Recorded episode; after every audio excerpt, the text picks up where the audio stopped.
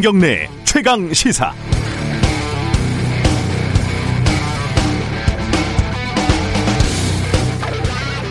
장담하건대 그 어떤 제보자, 양심 선언자, 내부 고발자도 백 퍼센트 순수한 경우는 없습니다. 어떤 사람은 승진에서 누락된 것에 대한 보복으로, 어떤 사람은 입찰에서 떨어진 것에 대한 불만으로 제보를 하고 폭로를 합니다. 그래서 하는 거고, 그 덕에 세상이 좀 바뀌기도 하는 거죠. 인간이란 존재는 실험실의 증류수가 아니라 한강물 정도의 오염도면 양호한 편인지라서 이해관계의 네트워크에 어떤 방식으로든지 걸려있게 마련이고, 정치적인 이념의 문제건 호와 불호의 문제건 한쪽으로 편향돼 있기 마련입니다. 더불어민주당 황희 의원이 추미애 장관 아들의 의혹을 폭로한 그 문제의 당직 사병을 의심하고 비난하는 건 그래서 이해는 됩니다. 순수하지 않아서 보, 않아 보이겠죠. 얼마나 믿겠습니까? 그렇게 속으로 의심하는 거는 상관이 없는데, 황 의원은 그걸 넘어서 이 당직 사병의 뒤에 누가 있다, 기획된 범죄다, 이런 취지로 공개적으로 발언했습니다. 문제는 근거가 있어야 할 텐데, 근거라는 것이 거대한 음모가 있으니 철저히 수사해야 한다. 왜냐? 거대한 음모의 기운이 느껴지기 때문이다. 안타깝게도 뭐 이 정도죠. 국회의원이라는 권력자가 병 출신 제보자 한 사람과 음모론까지 제기하면서 싸우는 모습은 체급 차이가 너무 커서 모양새도 보기 좋지 않습니다. 차라리 별이라도 달았던 신원식 의원을 정면으로 상대했다면 그런 논란은 좀 피해갈 수 있었을 텐데 말이죠. 그건 좀 버거우셨던 모양입니다. 구월 십사일 월요일, 김경래의 최강시사 시작합니다.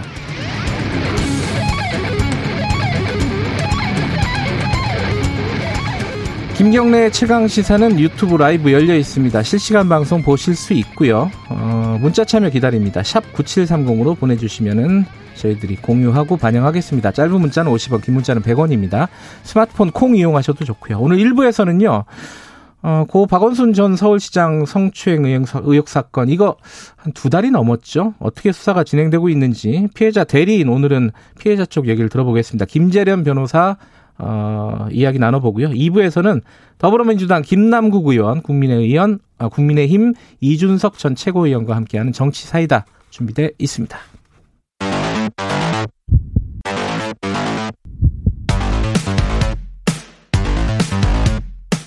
오늘 아침 가장 뜨거운 뉴스 뉴스 언박싱 뉴스 언박싱 민동기 기자 나와 있습니다. 안녕하세요. 안녕하십니까. 그리고 김민하 시사평론가 나와 계십니다. 안녕하세요. 안녕하세요. 사회적 거리두기 어, 이제 오늘 영 시부터 이제 그렇게 된 거죠. 이 단계로 완화가 된 거죠. 그럼 구체적으로 어떤 것들이 바뀌는 겁니까? 일단 그 커피 전문점 같은 경우에 포장 배달만 허용이 되지 않았습니까? 네. 이제부터 이 이용이 가능해집니다. 오늘부터. 앉아서 마실 수 있다. 그렇습니다. 네. 근데 네. 조건이 붙는데요. 네. 마스크 착용, 테이블 간격 유지와 같은 방역 수칙 준수를 조건으로 정상 운영을 할 수 있고요. 일반 음식점 같은 경우에도 밤 아홉 시 이후에 매장 영업이 가능합니다. 근데 가급적 테이블 간 칸막이를 설치해야 하고요. 만약에 칸막이를 설치한 음식점에 정부가 인센티브를 또 제공할 계획이라고 하니까요. 이게 네. 의무사항은 아닙니다만 가급적 설치하는 게 좋다고 합니다.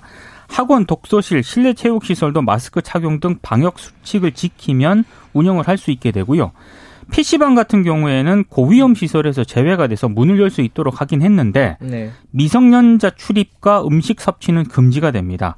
좌석도 한 칸씩 뛰어 앉아야 하고요. 태권도, 피아노 학원 등 삼백 명 미만 학원도 오늘부터 다시 문을 열 수가 있습니다. 음, 그 노래방, 아니 뭐 노래방이란다. 그 지금 말씀하신 피씨방은 이제 허용이 된 건데 네. 뭐 뛰어 앉고 이런 조치를 취하면은, 근데 이제 그 뭐라고 그러죠? 그 고위험 시설 이거는 계속 금지가 되는 거죠? 음. 그렇죠. 방금 말씀하신 노래방, 뭐 감성주점, 그리고 실내 집단운동 시설, 뭐 삼백 명 이상의 대형 학원 등의 이제 고위험 시설이라고 그동안 이제 규정되어 있는 그런 시설들이 있는데 네. 이런 것들에 대한 어떤 집합 금지 이런 것들도 이제 계속 적용이 되는 그런 상황이죠. 음, 네. 그리고 뭐 이외에도 예를 들면 이제 수도권 교회 정규 예배 금지 조치 이것도 이제 이 주간 이제 수도권에는 이제 유지가 되는 것이고 해서 음. 이 단계에 해당하는 게 어느 것들이 있는지는 계속해서 찾아보면서 이제 적응을 해야 될 것 같고요. 네. 그다음에 서울시의 경우에는 지금 서울 시내 한강공원 일부 구역에 대한 출입 통제 그리고 이 어제까지 적용하기로 한 야간 시간대 시내버스 감축 운행 이런 것들을 연장할지를 오늘 이제 검토한다 이런 얘기를 하고 있습니다. 지금 이제 이 점 오 단계를 하다가 이 단계로 내린다는 건데 이게 너무 빠른 거 아니냐라는 쪽도 있고, 아이고 좀 힘들어 죽겠다. 그래서 빨리 좀 풀어야 된다. 이런 쪽도 있고, 참 딜레마였는데 어쨌든 결정이 내려진 겁니다, 그죠? 그러니까 자영업자나 영세한 분들 같은 경우에는 일단 생업 때문에 굉장히 어렵지 않습니까? 네. 정부가 여기에 좀 방점을 찍은 것 같은데 일부 네. 전문가들은 너무 경제에 치중한 성급한 방역 조치 완화 아니냐 이렇게 우려를 나타내고도 있습니다. 네. 네. 근데 추석 때는 또 새로운 방침들을 밝히겠다는 거죠, 그죠? 그렇습니다. 그렇죠. 이게 이제 이 주간 음. 이제 이 단계 완화도 조치를 적용한 다음에 그러면 이제 이십팔 일 날 이 완화 조치가 이제 끝나는 거거든요. 네. 그럼 이후에 어떻게 할지에 대해서는 일단 시월 십일일까지 특별 방역 기간이다 이렇게 정해서 전국에 대한 어떤 새로운 조치들을 적용한다 이렇게 얘기를 하고 있는데 뭐 방역을 열심히 하는 수준이니까 네. 뭐 이 점 오 단계 준하는 뭐 그런 얘기들은 아니겠죠 이게. 네. 근데 이제 다만 이제 우려가 있기 때문에 말씀하셨듯이 이런 조치를 또 하는 거죠. 추석 연휴를 앞두고 이제 우리가 음. 고향에 갈 것인가 말 것인가 고민이 많은데 네. 되도록이면 안 가야 되겠지만 사람 사는 세상이기 때문에 또 꼭 그렇게는 안 되는 거 아니겠습니까? 그래서 음. 일각에서는 우려도 이제 실제로 제기하는 모양입니다. 이게 네. 안 좋은 신호인 거 아니냐. 추석 때 고향 가라는 신호가 되는 거 아니냐. 그런데 네, 네. 되도록이면 뭐 인간관계가 파탄나지 않는 수준에서는 안 가는 게 좋겠죠. 삼 부에서 김호란 교수님, 국립암센터 예방의학과 교수님과 함께 관련된 걱정들에 대해서 좀 얘기를 좀 나눠보겠습니다. 추미애 장관이 어, 사과를 했어요. 어, 사과 내용이 어떻게 되는 거죠? 페이스북에 어제 아들의 군 복무 시절 특혜 휴가 의혹에 대해서요. 네. 국민께 정말 송구하다는 말씀을 올린다라고 일단 사과했습니다. 네. 그런데 아들이 무릎 수술을 위해서 병가를 내는 과정에서 절차를 어길 이유가 없었다면서 특혜 의혹은 부인을 했고요. 네. 병원에서 무릎 수술 후 삼 개월 이상 안정이 필요하다고 진단을 했지만 아들은 한 달을 채우지 못하고 부대로 돌아갔다. 이게 전부다. 이렇게 얘기를 했습니다. 그러면서 이제 검찰의 철저한 수사를 촉구하기도 했는데요. 이번 일을 계기로 자신도 스스로, 스스로를 되돌아보겠다라고 얘기를 했고 어, 현 상황에서는 사퇴하지 않겠다는 뜻을 또 간접적으로 밝히기도 했습니다. 아, 추미애 장관이 아들 군복무 의혹에 대해서 정리된 입장문을 내놓은 것은 어제가 처음입니다. 처음이긴 한데... 어... 뭐 전화라든가 뭐 보좌관이나 본인이 전화했던 부분 뭐 의혹이 있지 않습니까? 거기에 대해서는 뭐 자세한 설명이 없었죠. 그렇죠. 일단 그 부분에 관련해서는 이제 검찰 수사를 뭐 검찰이 뭐 누구든 눈치 보지를 않고 수사를 해야 되고 뭐 이런 얘기 속에 이제 좀 담겨 있다라고 봐야 되는 게 어쨌든 검찰 수사를 해야 되는 부분이기 때문에 네. 뭐 공개적으로 그것에 대해서는 얘기하기는 어렵고 네. 다만 그 이전에 이제 국회에서 답변을 통해서 뭐 그런 사실이 뭐 있지 않다라고 얘기를 한 바는 있었습니다. 그래서 그런 입장이 유지된다 이렇게 봐야겠는데 아무래도 이것에 대해서 명확하게 얘기를 안 하는 이유 중에 또 하나는 이게 법으로 따질 때는 또 어 이 보좌관이 전화를 한 것에 대해서 어떤 혐의를 걸 수 있을 거냐 이게 좀 애매한 상황 아니냐 이런 음. 추측 나오거든요. 예를 들면 경향신문의 경우에는 네. 지금 이 사건이 뭔가 이제 죄가 안 되는 사건을 이제 무, 검찰이 묵혀둔 것이나 다름이 없다 이런 음. 얘기가 나온다고 하는데 현재 밝혀진 의혹만으로는 예를 들면 김영란법 위반 이 청탁을 어쨌든 시도한 것에 대해서 이것을 이제 따져볼 수 있는 게 유일한데 그나마도 지금 김영란법은 시행된 지 이제 사 년 차이기 때문에 판례가 드물어서 지금 수사팀에서 부담을 느끼고 있다 이런 얘기가 이제 나온다 이런 얘기인 거죠. 그래서 아마 이거에 대해서는 좀 명확하게 얘기를 안 하는 것 같습니다. 법적인 문제가 있고 도덕적인 문제가 있고 이게 서로 좀 얽혀 있는 거라서요. 근데 이 와중에 제가 오프닝에서 말씀드렸지만 황희 더불어민주당 의원이 이 당직 사병 실명과 뭐 얼굴까지 이제 페이스북에다 올리면서 강하게 비난했죠. 그렇죠? 그러니까 지난 십이 일에 올린 글인데요. 예. 그 처음에 특혜 의혹을 제기한 당직 사병을 범죄자로 단정하는 글을 올렸다가 논란이니까 이 표현을 수정하고 관련 내용은 또 일부분 또 삭제를 하기도 했는데 네. 당시 뭐라고 했냐면 최초 방아쇠인 당직 사병에 대한 철저한 수사가 필요하다. 언행을 보면 도저히 단독범이라고 볼 수가 없다. 당직 사병에 대한 철저한 수사가 필요하며 공범 세력도 철저히 규명해야 한다 이렇게 주장을 네. 했는데요. 사실 당직 사병 실명은 지난 이월 티비조선이 공개를 해서 알려진 그런 상태였습니다. 그런데 네. 이제 비판을 받는 이유가 황희 의원이 현역 의원이 제보자 실명을 적시하면서 단독범이 아니다. 수사가 필요하다 이렇게 공개적으로 비난을 했기 때문에 더 논란이 제고, 제기가 되고 있는데요. 제보 내용이 만약에 사실과 다르더라도 제보자를 범죄자로 단정하는 게 좀 국회의원으로서 온당한 처신이냐 이런 비판이 제기가 되고 있습니다. 아, 이 관련해서는 이제 이 야당은 강하게 반발을 하고 있고 민주당 내부에서도 뭐 얘기가 좀 나오고 있나요? 민주당 내부에서는 뭐 예를 들면은 뭐 금태섭 전 의원의 경우에 페이스북에서 뭐 이렇게 국민에게 이십 대 청년에게 단독법인이라는 말을 쓴 것에 대해서 이제 좀 황희 의원을 이제 비난을 좀 했고요. 음. 그 다음에 뭐 이낙연 대표의 경우에는 뭐 명확하게 얘기를 한 바는 없지만 지금 이제 한겨레라든지 이런 보도 내용을 보면은 이렇게 좀 통제되지 않는 의원들의 발언들이 문제가 되는 것에 대해서 좀 답답하다 이런 네. 입장이다라고 한겨레는 좀 보도를 하고 있습니다. 그리고 이런 논란이 오가고 있는 것의 배경에 대해서도 한겨레가 이제 좀 인용한 이 지도부 소속의 한 인사의 발언을 보면은 지금 큰 논란이 되고 있는 보좌관 전화 부분에 대해서 명확하게 해명을 하기가 어렵기 때문에 규정을 둘러싼 팩트 싸움에만 집중하고 있는 상황에서 여기서 이제 오버가 나오는 그런 상황인 거다라고 설명을 하고 있다고 하거든요. 음. 그러니까는 지금 보좌관이 군에 네. 전화를 했다는 사실이 사실은 뭐 앞서 말씀드린 것은 이제 법적으로는 어떻게 따져야 될지 모르겠지만 네. 정치적으로는 사실은 뭐 지켜보시는 분, 지켜보는 사람들 입장에서는 보좌관이 전화를 왜 했지 이렇게 의문을 가질 수밖에 없는 사안이고 네. 또 얼마나 그렇게 그렇게 할 수 있는 사람이 얼마나 되겠습니까? 그러다 네. 보니까 지금 꼬이고 있다 정치적으로 이런 모습들을 보여주는 사례인 것 같고요. 그리고 그런 상황에서 계속 양쪽 모두가 사실은 뭐 국민의힘도 그렇고 여당도 그렇고 의도와 배후 이런 것들만 얘기하고 있거든요. 예를 들면 뭐 동부지검에서 인사만 했다 하면 다 이 추미애 장관 뭐 이 사건을 덮으려고 하는 거다라는 식으로 국민의힘이 얘기하듯이 이 여당도 지금 이 지금 문제 제기를 하고 있는 것에 대해서 배후가 있다, 의도가 있다 이렇게 얘기를 하고 있는데 이렇게 서로 얘기를 하기 시작하면 사실 뭐 진실을 밝히는 것은 뭐 어려워질 것이고 진실을 밝혀도 그게 밝혀진 건지 여부를 뭐 확인할 수 없을 것이고 오늘 대정부 질문에서 그런 종류의 얘기만 계속 하고 뭐 이런 그림으로 갈 것 같아서 걱정이 많이 됩니다. 나흘 동안 대정부 질문이 이어지는데 나흘 내내 이 문제가 제기가 될 것 같습니다. 이 문제하고 아마 통신비 이만 원. 네, 이만 원 가지고. 네. 이 얘기가 가장 뭐 주된 얘기가 될 것 같은데. 아까 지금 뭐, 그, 말씀하신 대로 이 검찰 수사 결과가 어떻게 나올지가 사실은 별로 궁금하지 않습니다. 음, 그렇죠. 애매하게 나올 것이 눈에 보이도 뻔하기 그렇죠. 때문에요. 그렇죠. 에, 지켜보도록 하고요. 음, 통신비 이만 원 이거는 지금 어떻게 되고 있습니까? 지금 이제 정부에서 안을 내놓은 거고, 그죠? 근데 더불어민주당은 약간 여론이 안 좋잖아요, 이거 관련해서. 그렇죠. 어, 근데 수정은 없다 이런 입장인 건가요? 아직까지는 그런 입장입니다. 음, 그러니까 네. 어제 그 비공개 최고위원회를 열었. 열 것이다라고 보도가 나왔었는데 네. 비공개 최고위원회가 아니고 최고위원 간담회를 열었다라고 얘기를 하고 있습니다. 여당이. 근데 그 자리에서 애초에 예상은 추미애 장관 문제라든지 그다음에 통신비 이만 원 문제 재논이라든지 이런 것들을 얘기하지 않을까 언론이 막 예상을 했는데요.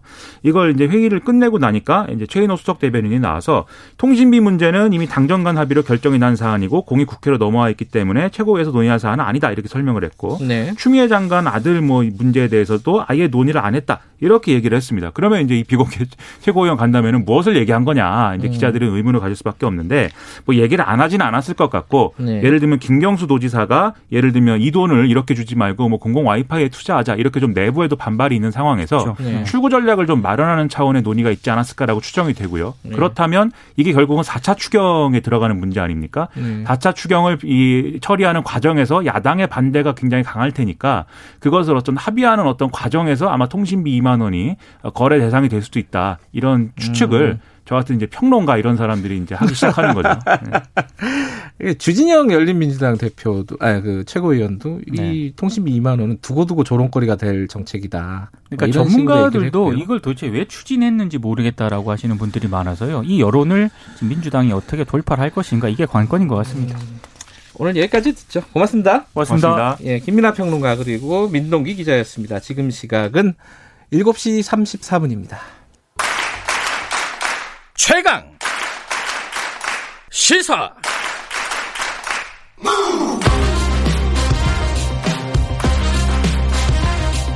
지금 여러분께서는 김경래 기자의 최강 시사를 듣고 계십니다.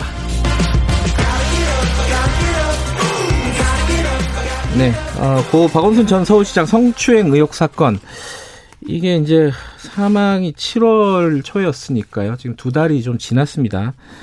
어, 검찰, 경찰 수사 진행 중인데 어떻게 진행되고 있는지가 이렇게 잘 나오지는 않고 있어요. 지금 진행이 제대로 되고 있는지도 잘 모르겠고 오히려 이제 여러 가지 어, 피해자와 관련된 논란들이 좀 있죠. 어, 예컨대 아니 뭐 증거를 공개해야 되는 거 아니냐 이런 얘기도 있고 피해자와 피해자 변호인에 대한 공격들도 꽤 많았습니다. 어, 공식적인 기자회견 말고는 따로 인터뷰를 안 하셨는데 그 피해자 측 대리인이죠. 김재련 변호사가 며칠 전에 한겨레와 인터뷰를 했고요. 그리고 오늘 어, 저희와 인터뷰를 하기로 했습니다. 어, 스튜디오에 모셨습니다. 어, 피해자 대리인 김재련 변호사님 나와 계십니다. 안녕하세요. 네, 안녕하세요. 어, 이게 사실은 개별적인 인터뷰라는 게 좀 부담스러운 부분들이 있잖아요. 이게 피해자가 있고 그래서 어, 쭉 안 하시다가 최근에 이제 한겨레랑 하고 오늘도 이제 저희랑 개별적인 인터뷰를 하는 건데 어떤 뭐 변화된 상황이 있는 건가요? 어떤 부분? 이유에서 음. 이런 인터뷰를 하게 되신 건가요? 그 저희가 고소를 한 이후에 상황은 예. 계속 진전이 되어 오고 있는데 어, 그 고소한 직후였던 칠월, 팔월 네. 이럴 때는 상황이 워낙 휘몰아치는 상황이었거든요. 네. 그래서 기존에 고소했던 사건들에 대해서 추가로 증거를 확보해서 제출하고 네. 이런 일들로 저희 대책위는 좀 분주했었고요. 네. 이제는 어느 정도 사실관계가 좀 정리되고 했기 때문에 음.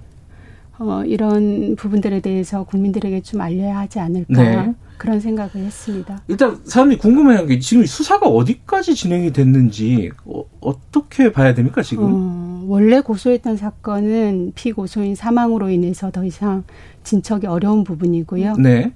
그 외에 이 차 가해에 대한 부분은 어, 증거를 확보해서 저희가 제출했기 때문에 제대로 진행이 되고 있고 으흠. 또 제삼자가 고발한 사건 같은 경우에는 저희가 참고인이기는 하지만 피해자 입장에서 경험했던 사실들을 어, 진술하고 으흠. 그리고 참고인들에 대해서 조사를 하고 이런 과정들이 쭉 이어져 오고 있습니다. 지금 경찰이 지금 수사를 계속하고 있는 건가요? 그렇습니다. 송치는 아직 안 됐고요, 검찰에? 어, 저희가 고소한 사건들, 제삼자 고발한 사건은 아직 경찰 단계에 있고요. 네. 어, 저희가 이번에 언급했던 사월 사건 관련해서는 음. 지난주에 기소가 됐습니다. 기소가 됐고요. 네. 어, 사월 사건을 말씀하셨으니까 그 얘기부터 꺼내는 네. 게 좋겠네요. 이게 이제 사실은 이제 기자들은 어, 많이들 알고 있었습니다. 네. 어, 그 김대중 변호사님도 잘 아시겠지만은 그 박원순 전 시장의 어, 성추행 피해자인 그 피해자가 사실 사월에 다른 성폭행 피해자였다라는 네. 거였죠. 예. 근데 이게 어, 당시에 이제 많이 떠돌아다니긴 했어요. 소문으로 떠돌아다니긴 했는데 보도가 안, 아, 물론 일부 보도됐다가 뭐 지워지거나 이런 경우가 있었는데 이 이 차 가해에 좀 그런 느낌이 있어서 네. 아마 기자들도 굉장히 조심했던 부분이긴 해요. 네. 근데 이 부분을 이제 김재련 변호사님이 어, 공개적으로 밝히신 거예요. 이번 네. 한겨레 예. 인터뷰에서 예. 어, 밝히신 이유가 따로 있을까요?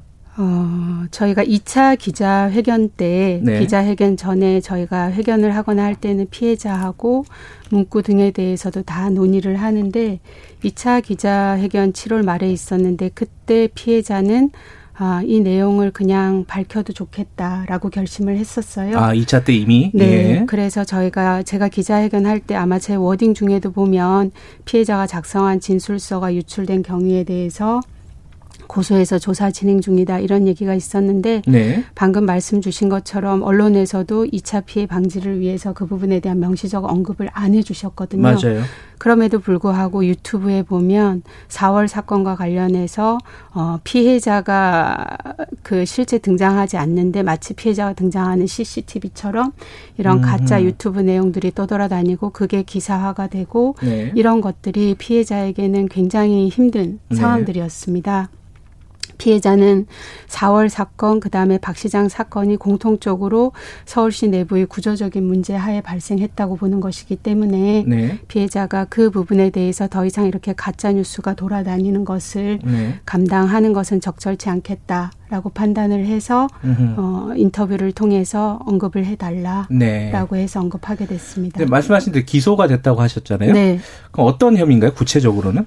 법적으로는? 어, 사실 진행 중인 사건이고 상대방이 있기 때문에 네. 이야기하는 건 조심스럽지만 네. 어, 저희가 수사할 때의 죄명은 준강간이었습니다. 네, 준강간 혐의로 수사를 했고 기소가 이미 됐다. 네. 그렇죠? 네. 예, 말씀하시죠. 예, 그 지난 목요일 저녁에 기소가 된 걸로 알고 있는데 네. 기소할 당시 죄명 이런 것은 저희가 공소장을 확인을 해봐야지 음흠. 정확히 알 수 있을 것 같습니다. 지금 상황에서는 수사는 준강간으로 네. 수사를 했다. 네. 근데 이게 어 사실은 이 박원순 전 서울시장 성추행 의혹 사건과 사실 연결이 되는 부분이 있습니다. 뭐냐면은 이 사건에 대한 처리가 제대로 안 된 부분에 대해서 문제 제기가 있었다는 거잖아요, 피해자가. 네. 어떤 부분이 처리가 제대로 안 됐다는 거죠? 어, 피해자는 사월 사건에 대해서 사건 발생을 인지한 이후에 네. 당일 바로 형사고소를 했습니다. 네. 그러나 피해자는 직업 공무원이고 앞으로 삼십 년 이상 공무원 생활을 해야 하기 때문에 피해 사실이 조직에 알려지는 것을 원치 않았거든요. 음, 네. 어, 며칠을 피해자가 병가로, 병가로 쉬다가 출근을 했는데 출근하는 날 서울시 다른 직장 상사로부터 연락을 받았습니다. 네. 그 내용은 다름 아닌 사월 사건 관련한 언급이 들어있는 내용이었고 네. 합의에 관련한 내용이었고 그래서 피해자는 본인은 드러내지 않으려고 했던 사실이 이미 조직에 소문이 났다라는 사실에 굉장히 충격을 받았고요. 네. 어, 이에 피해자가 그 인사 담당하시는 분에게 네. 어, 진상조사와 징계를 요청했습니다. 네. 어, 그런데 제대로 조치가 취해지지 않았고 오히려 그 사월 사건의 가해자가 어, 직위 해제가 아니라 전보 발령이 났습니다. 음. 전보 발령이 났고 어, 그 업무는 피해자하고 업무 연관성이 있는 부서로 전보 발령이 났기 때문에 피해자가 거기에 대해서도 문제 제기를 다시 하고 네. 그리고 피해자가 이 사건이 어, 이, 이런 식으로 무마돼서는 안 된다고 생각했기 때문에 네. 너무 고통스럽지만 피해자가 직접 이 사건에 대한 걸 써서 언론사 여섯 군데 제보를 했고 네. 그래서 언론에서 사월 이십삼일 오후부터 기사화가 되면서 네. 어, 그제서야 어, 그 다음 날로 직위 해제가 된 것으로 알고 있습니다. 음. 서울시의 뭐 반론이라고 할까요? 이런 부분은 피해자가 서울시에 공식적으로 신고를 하지 않았다. 그리고 뭐 법적인 판단이 끝나지 않은 상황에서 직위해제를 먼저 하기는 좀 부담스러운 부분이 있었다라는 반론이 있어요. 여기에 대해서는 어떻게 생각해야 될까요? 어, 공식적으로 알지 못한 상태에서 성폭력에 대해서 피해자가 드러내고 싶지 않은데 조직에서 네. 개입을 하는 건 적절치 않을 수 있지만 이 사건에 대해서 조직에서 알게 됐고 담당자가 피해자에게 연락했을 때 피해자가 징계와 적절한 조치를 원한다라고 했으면 음. 그것은 당연히 그에 따라서 절차가 진행이 돼야 하는 것이지 네. 공식적인 창구를 통해서 들어오지 않았기 음. 때문에 우리가 할 수 있는 일이 없었다라고 하는 것은 그 자체로 책임 회피라고 봅니다. 결과적으로 언론 보도가 나고 직위해제를 또 했죠. 하긴 그렇습니다. 그런데 예. 이제 이 부분에 대해서 일종의 어, 음모론이라고 할까요? 이제 이제 김재련 변호사님에 대한 네. 일종의 공격 같은 것들이 벌어집니다. 뭐냐면은 어, 이 그 사월 사건 사건을 이제 맡게 되신 거잖아요. 네. 그죠. 그 과정에서 박원순 서울시장의 범죄를 캐냈다, 유도했다. 피해자는 얘기할 생각이 없었는데 이런 얘기들이 많이 떠돌아다녀요. 여기에 대해서 뭐 한 말씀 해주셔야 될 것 같은데. 제가 박 시장하고의 개인적인 인연이 없습니다. 네. 그리고 피해자하고도 처음 만난 날이고요. 제가 박 시장이 피해자에게 어떤 행위를 했는지 어떻게 알고 음흠. 캐내고 유도를 해서 회유를 하고 고소를 하도록 할 수가 있겠습니까? 음흠. 전혀 사실 무근이다. 당연하죠. 그러면은 어. 뭐 언론에 많이 나온 부분이긴 한데 피해자가 김재련 변호사와 연결이 되는 그 네. 과정을 잠깐 설명을 해 주시죠. 어, 굉장히 아이러니한 부분인 것 같아요. 예. 피해자가 사월 사건으로 힘들어했고 어, 언론에 알려진 이후에 젠더 특보를 통해서 네. 어, 이런 심리치료를 받을 수 있는 선생님, 의사 선생님을 소개를 받습니다. 네. 그리고 피해자가 그 젠더 특보의 소개를 통해서 만난 의사 선생님을 통해서 저를 소개받은 것으로 알고 있고요. 네. 그런 과정을 통해서 피해자가 저에게 왔는데 처음 상담을 할 때 저희가 한 시간 상담을 하는데 거의 대부분의 내용이 사월 사건 관련이었습니다. 어, 상담이 끝나갈 무렵이었는데 피해자가 또 다른 피해가 있다라는 음흠. 얘기를 했고 피해자가 먼저 했다. 네. 예. 그리고 어떤 내용인지에 대해서 물었을 때 박 시장 얘기를 했습니다. 음흠. 저희 사무실은 모든 상담을 할 때 저뿐만 아니라 어, 담당 변호사님 한 분이 함께 입회를 하거든요. 네. 그래서 저희 둘 다 너무 예상하지 못한 음. 일이었기 때문에 놀랐죠. 근데 상담은 한 시간이 끝이기 때문에 일단 제가 다른 일정에 있어서 그날 상담은 종료를 하고 어, 다시 한번 상담을 오는 것으로 했고, 그 후에 상담을 왔을 때 박 시장 사건 관련해서는 상세한 이야기를 듣게 됐습니다. 그 상담 전에 피해자가 어, 휴대전화 포렌식이라든가를 맡겼다고 들었습니다. 네. 그 말은, 그 말이 의미하는 말은 뭐죠, 정확하게? 일단 제가 봤을 때는 네. 피해자가 그 휴대전화에 대해서 포렌식을 맡긴 것뿐만 아니라 네. 어, 저에게 상담을 오기 전에 서울시 내부의 상사하고 주고받은 그 대화 내용을 보니까 박 시장으로부터의 피해 내용에 대해서 그 상사한테 상세하게 언급을 했더라고요. 네. 그리고 포렌식을 맡겼다라는 얘기도 상사에게 했더라고요. 네. 그리고 피해자가 저에게 와서 어, 포렌식을 맡겼는데 아무것도 나오지 않았다고 한다. 음흠. 그런데 그 업체분이 피해자에게 다시 전화해서 핸드폰을 가지고 오라고 하고 업체하고 연결돼 있는 변호사가 있으니 소개해 줄 수 있다고 한다. 네. 그 얘기를 저에게 하더라고요. 네. 그래서 제가 나오지 않았는데 변호사를 연결해 준다는 거는 뭘까? 음흠. 그리고 핸드폰을 다시 가져오라고 했을 때 이 핸드폰을 다시 가져가는 것이 적절할까? 그런 의문이 들더라고요. 그래서 핸드폰에 대해서 포렌식을 하는 것은 필요해 보였기 때문에 제가 같이 별도의 포렌식 음. 업체에 가서 맡겼던 거죠. 그러니까 피해자가 변호사님하고 상담하기 전에 이미 박원순 시장과 관련된 증거를 모으기 시작하고 있었다. 그러니까 박원, 변호사님을 만나고 박원순 시장에 대한 어떤 그 폭로라든가 고소가 결정된 아닙니다. 게 아니라는 네, 거죠. 네, 음. 예. 지금 피해자의 상황은 어떻습니까? 예, 두 가지 지금 범죄에 다 지금 어, 진행이 되고 있기 때문에 수사가 네. 굉장히 어려울 것 같은데 건강이라든지 여러 가지 상황은 어떻습니까? 어, 몸 건강도 그렇고 정신 건강도 그렇고 네. 지금 문제가 없다라고 하면 그게 오히려 비정상이겠죠. 음흠. 다만 이 사안에 대해서 관심을 가져주시고 응원해 주시는 많은 분들이 있기 때문에 그런 것에 힘을 얻어서 피해자가 하루하루 견뎌내고 있습니다. 네.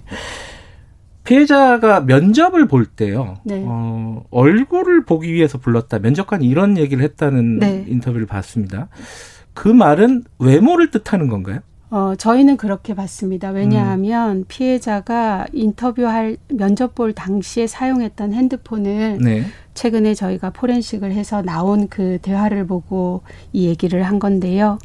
어, 피해자가 면접 보고 나와서 씁쓸했다라고 친구에게 문자를 보냅니다. 네. 친구가 왜 그러냐라고 했더니 어, 나는 메르스 관련해서도 읽고 네. 인터뷰에 잘 응하기 위해서 그러고 갔는데 얼굴 보기 위해서 불렀다. 음흠. 그리고 어, 면접 끝나고 나오려고 하는데 그 당시 피해자가 근무했던 곳을 지칭하면서 거기 있을 인물이 아니다.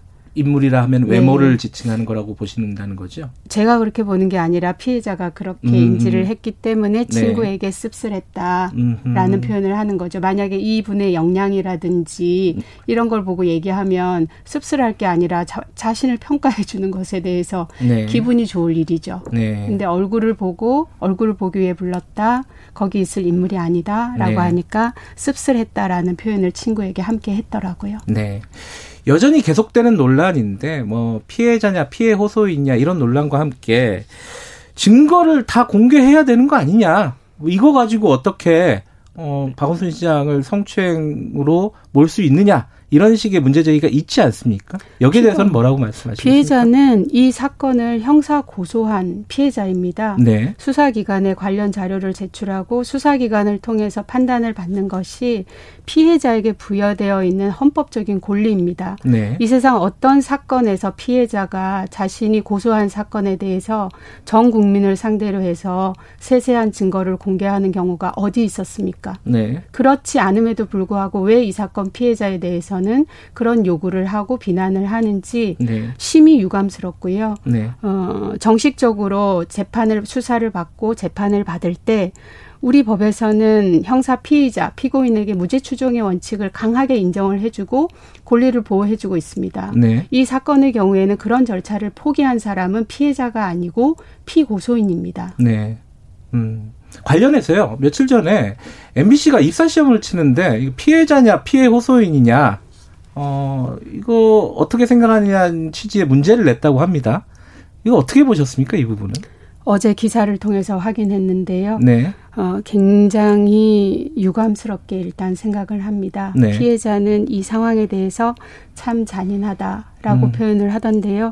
우리가 성폭력 피해자가 자신의 피해를 증명하기 위해서는 도마 위에 올려놓은 생선하고 똑같아집니다. 네. 사람들이 살도 발리고 뼈도 추리고. 그런데 이 사건에 있어서 피해자는 현재 사건을 진행하고 있는 피해자입니다. 네. 이 피해자에 대해서 피해 호소인이라고 명명했던 분들이 공식적으로 사과를 하고 용어가 정리가 됐습니다. 네. 그럼에도 불구하고 언론사에서 다시 이거를 논쟁화를 한 것이고요. 네. 천팔백 명의 응시자들이 일정한 시간 동안 이 살아있는 피해자를 도마 위에 올려놓고 음. 이 사람을 뭐라고 부를지 본인들이 결정하는 상황을 만들어버린 것입니다. 피해자 입장에서는 내가 피해를 입었다고 주장하고 법에 고소를 했고 우리 법에서는 그 단계부터 피해자로 명명을 하고 절차상의 보호 규정을 적용을 하고 있고 네. 피해자의 무료 법률 구조를 받을 수 있도록 하고 있고 그런 절차를 이 사건 피해자도 지원받고 있는 것인데 도대체 어디에도 없는 피해 호소인이라는 명칭을 쓰는 것이 맞는지에 대해서 이렇게 의도를 가지고 질문을 하고 논제로 던지는 것 자체가 매우 유감스럽고 안타깝다라고 네. 생각합니다. 제가 알기로는 김재련 변호사님은 그 성폭행 관련된 변호를 굉장히 오랫동안 여러 건 맡으셨던 분으로 알고 있습니다. 이번 네. 사건이 우리 한국 사회에서 가진 의미 간단하게 좀 정리하고 마무리하죠. 이 사건은 그 성적인 괴롭힘 부분에 대한 법적 판단의 문제를 이미 넘어서 버린 것 같습니다. 네. 비서로 채용할 때 피해자의 근로의 주체성이 부정되고 대상화를 하는 이런 절차 자체가 수많은 여성 근로자들에게도 공이 적용되는 문제라고 보기 때문에 개선이 돼야 하고 비서실에서 근무하는 이 비서들에게 사적 노무를 시키는 부분들 그리고 성적 괴롭힘에 대해서 도움을 요청했을 때 그 누구도 제대로 멈출 수 있도록 개입하지 못하는 문제 그리고 이것이 알려졌을 때 가해자에게 제대로 책임을 묻거나 조치가 취해지지 않는 부분들 이런 전반적인 것에 대해서 우리가 고민을 하고 제도 개선이 필요합니다. 알겠습니다. 지금까지 박원순 전 시장 성추행 의혹 사건 피해자 대리인 김재련 변호사였습니다. 고맙습니다. 감사합니다. 자, 일 부 여기까지고요. 잠시 후 여덟 시에 이 부로 뵙겠습니다.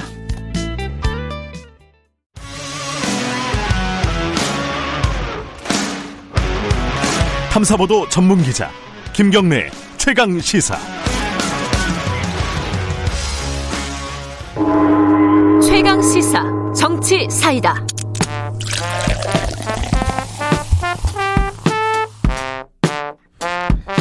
여의도 정치의 젊은 피가 떴다. 김남국 이준석, 이준석 김남국의 정치 사이다. 매주 월요일 두 분 모시고 전국의 뜨거운 현안 다뤄보는 시간입니다. 더불어민주당 김남국 의원 나와 계십니다. 안녕하세요. 네, 안녕하세요. 안산 단오늘의 김남국입니다. 미래통합, 아 죄송합니다. 국민의힘 이게 익숙해지려면 조금 걸립니다. 예, 국민의힘 이준석 전 최고위원 나와 계십니다. 안녕하세요. 네, 안녕하세요. 태릉 개발에 반대합니다. 이준석입니다. 이게 제가 이제 좀 정치 사이다 이 제목이 그렇잖아요. 좀 시원시원한 얘기 했으면 좋겠는데 사실 다루는 주제는 좀 답답한 주제들입니다. 대부분. 지난주에 김남국 의원 나온 것 때문에 제가 곤욕을 치렀습니다. 왜요? 예? 아, 현근택 변호사 나와가지고 네. 예? 저랑 원래 친분 있고 친한데 음. 변호사인 거 모르고 갑자기 막 막 미군 조항 들이대고 이래가지고 당황했습니다. 아, 이게 좀 불리한 게 저는 무슨 이야기만 하면 이제 약간 좀 보수 언론에서는 비틀어서 쓰고 좀좀 네. 좀 현역이잖아요. 아. 이준석 최고위원은 무슨 말을 해도 옹호를 해주니까 그런가요? 예, 좀, 좀 조심스럽거든요. 저렇게 네. 피해의식이 있을까요? 집권당인데. 자, 유튜브 라이브 열려 있습니다. 실시간 방송 보실 수 있고요. 짧은 문자 오십 원, 긴 문자 백 원, 샵 구칠삼공으로 보내주시면 질문해드리거나 저희들이 반영하겠습니다. 스마트폰 콩 이용하셔도 좋고요. 뭐 추미애 법무부 장관 얘기 좀 해야겠죠. 오늘 대정부 질문인데 어, 이 얘기가 뭐 많이 나올 거예요, 분명히. 근데 이제 어, 주말 사이에 추미애 장관이 사과라고 하나요? 해야 되나요? 어쨌든 그 입장을 표명을 했습니다. 어, 이건 뭐 야당 얘기부터 들어야겠네. 그 입장 표명에 대해서 어떻게 보셨습니까? 이게 요즘 이제 막 긴 글 올라오면 젊은 세대가 인터넷에서 하는 게 뭐냐, 뭐 세 줄 요약 이런 거 많이 하거든요. 네. 그 세 줄로 이제 일, 이, 삼으로 적었어요, 추미애 장관이. 예. 그래서 하나씩 확인해 보면은 네. 일은 뭐냐면 결국에는 하여튼 뭔가 시끄러워서 미안하다. 미안하다. 이 네. 검찰 알아서 해라. 음, 검찰 수사 알아서 해라. 어, 세 번째, 난 잘못한 거 없다. 음. 네. 이거 이거 그냥 세 건지거든요, 보면은. 아무쪼록 아무쪼록 시끄러워서 미안하다. 음. 검찰 잘해라. 난 미안한 거 없다. 우리 아들은 정당하게 뭐 이렇게 했다. 이런 그 세 가지 요약이거든요. 그러니까 이거는 사과라고 보긴 어렵고 유감 표명 정도라고 볼 수 있을 텐데 저는 글쎄요. 이 시점에서 이 정도여 가지고 국민들의 어쨌든 그 의구심이나 아니면 불만이 해소될지는 잘 모르겠습니다. 부족하다? 예. 네. 김남국 의원께서는 어떻게 보셨습니까? 이제 추미애 장관이 지금까지 이 사안에 대해서 이야기하지 못했던 점을 좀 설명하지 않았나라는 생각이 듭니다. 네. 우선은 지금 고발되어서 수사 중인 사건이었기 때문에 법무부 장관으로서는 해당 사안에 대해서 어떤 한마디를 이야기하는 것 자체가 검찰 수사에 영향을 줄 수 있었다라고 생각을 해서 매우 조심스러운 어떤 그런 상황이었던 것으로 보이고요. 그래서 이제 본인이 지금까지도 수사와 관련된 내용을 일체 보고받지 않고 조심스럽게 국무위원으로서 여러 가지 답변을 하지 못했다라는 그런 취지를 이야기를 했던 것으로 보이고요. 네. 무엇보다 이제 가장 하고 싶었던 이야기는 국민 여러분들께 좀 송구하다라는 말을 좀 하고 싶었던 것 같습니다. 아마 이제 코로나십구로 정말 경제가 정말 어렵고 많은 분들이 힘들다라고 음. 이야기를 하는데 어쨌든 이 문제가 아무런 문제가 없다고 하더라도 여야 간의 이제 정치 공세, 공방이 이루어지는 그 과정 속에서 국민들에게 좀 여러 가지 불편함을 드린 것이 사실이기 때문에 그런 부분에 대해서 미안함을 좀 표시를 하고자 했던 것으로 보이고요. 그리고 이제 마지막으로 더해서 이 문제가 사실은 특별한 문제가 없거든요. 네. 만약에 정말 황제 복무다, 뭐 특혜 복무다라고 하려면, 하려면 규정 위반이라든가 아니면 여러 가지 문제가 있어야 되는데 병가, 진단서를 가지고 병가를 썼고 그다음에 나갔던 여러 가지 휴가 일수나 이런 것들이 일반 평, 평 그냥 일반 병사들이 쓸 수 있는 병가를 쓰, 쓴 것에 불과하기 네. 때문에 문제가 없다라는 그런 취지를 이야기를 하고자 했던 것으로 보입니다. 어쨌든 모든 국민들이 이제 그 진단서의 유무 이런 것보다도 제출 시점이라든지 연장하게 되는 과정에서 어떤 경로를 이용했느냐 이런 것들이 문제라 보고 있는데 여당 측에서는 계속 뭐 뭐 수술을 받은 건 사실이다. 뭐 이런 식으로 이제 나오고 있거든요. 저는 그런 해명이 이제 먹히지 않는 시점이다. 저는 이렇게 보는 것이고 추미애 장관이 그럼 지금까지 방금 전에 김남국 의원이 묘사하기로는 굉장히 자기 아들의 일이고 이러다 보니까 말을 아낀 것처럼 이야기하는데 말을 아끼지 않았다는 것도 국민들이 다 기억하고 있어요. 어떤, 말을 아낀다는 어떤, 거는 어떤 예. 저 자세로 아 지금 부적절하니까 답변하기 어렵습니다. 이렇게 말하면 보통 그렇게 생각하겠죠. 아 저 사람 되게 예. 조심스러운 사람이구나. 근데 보통 얘기하면 뭐가 나왔냐면은 소설 쓰고 앉아있네. 음. 이게 무슨 저자세고 이게 무슨 말을 꺼리는 모습입니까? 적극적으로 무시하는 모습이지. 음. 그러니까 저는 이런 부분에 대해 가지고 국민들이 봐온 게 있는데 너무 민주당 쪽에서 결사옹위하지 않았으면 좋겠습니다. 그 말이 그냥 나온 것은 아니었고요. 이제 야당에서 계속 집요하게 이제 계속 아들을 가지고 사실 어떻게 보면 어머니의 입장으로서는 어떻게 보면 그런 이야기나 이런 것들이 또 어, 좀 부담스럽고 불편할 수 있는 이야기인 거잖아요. 근데 그걸 가지고 야당에서 집요하게 계속, 계속된 어떤 끊임없는 답변할 수 있는 게 수사 중인 사안이기 때문에 보고받지 못하고 알지 못한다라는 이거밖에 안 되는데 계속 끊임없이 정치 공세를 하다 보니까 어, 그런 어떤 말이 나왔다는 아니 옛날에 그러, 결국에는 네. 이 문제는 사실은 특별하게 문제가 될 게 없거든요. 육군에서 육군 밴드가 운영이 되고 각 부대별로 어머니 단톡방이 있어요. 그래서 음.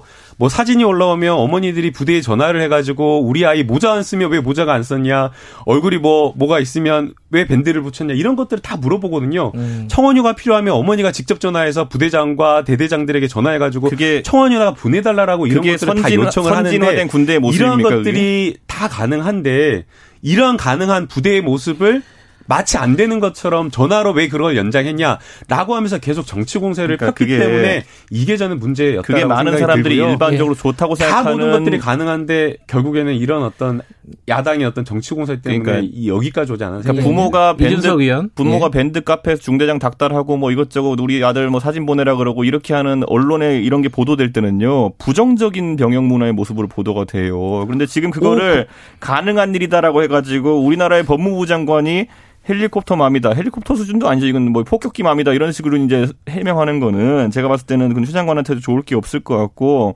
저는 지금 시점에서 그 이 사안에 대해 가지고 과거에 그러면 제가 또 비교를 하게 되는데 뭐 그 답변 태도에 대해서 제가 말했던 게, 만약에 우병우 수석 아들 건으로 이런 얘기가 나왔을 때 우병우 수석이 나가가지고 국회에서 소설 쓰고 앉았네 그랬으면은 아마 민주당 거의 뭐 난리 나고 매일매일 난리 쳤을 겁니다. 근데 지금 와가지고 소설 쓰고 앉아있네가 말도 안 되는 질문을 했기 때문에 그런 거라고 하는 거는, 그거는 이율배반이죠. 우병우 수석이면 참을 수 있어요?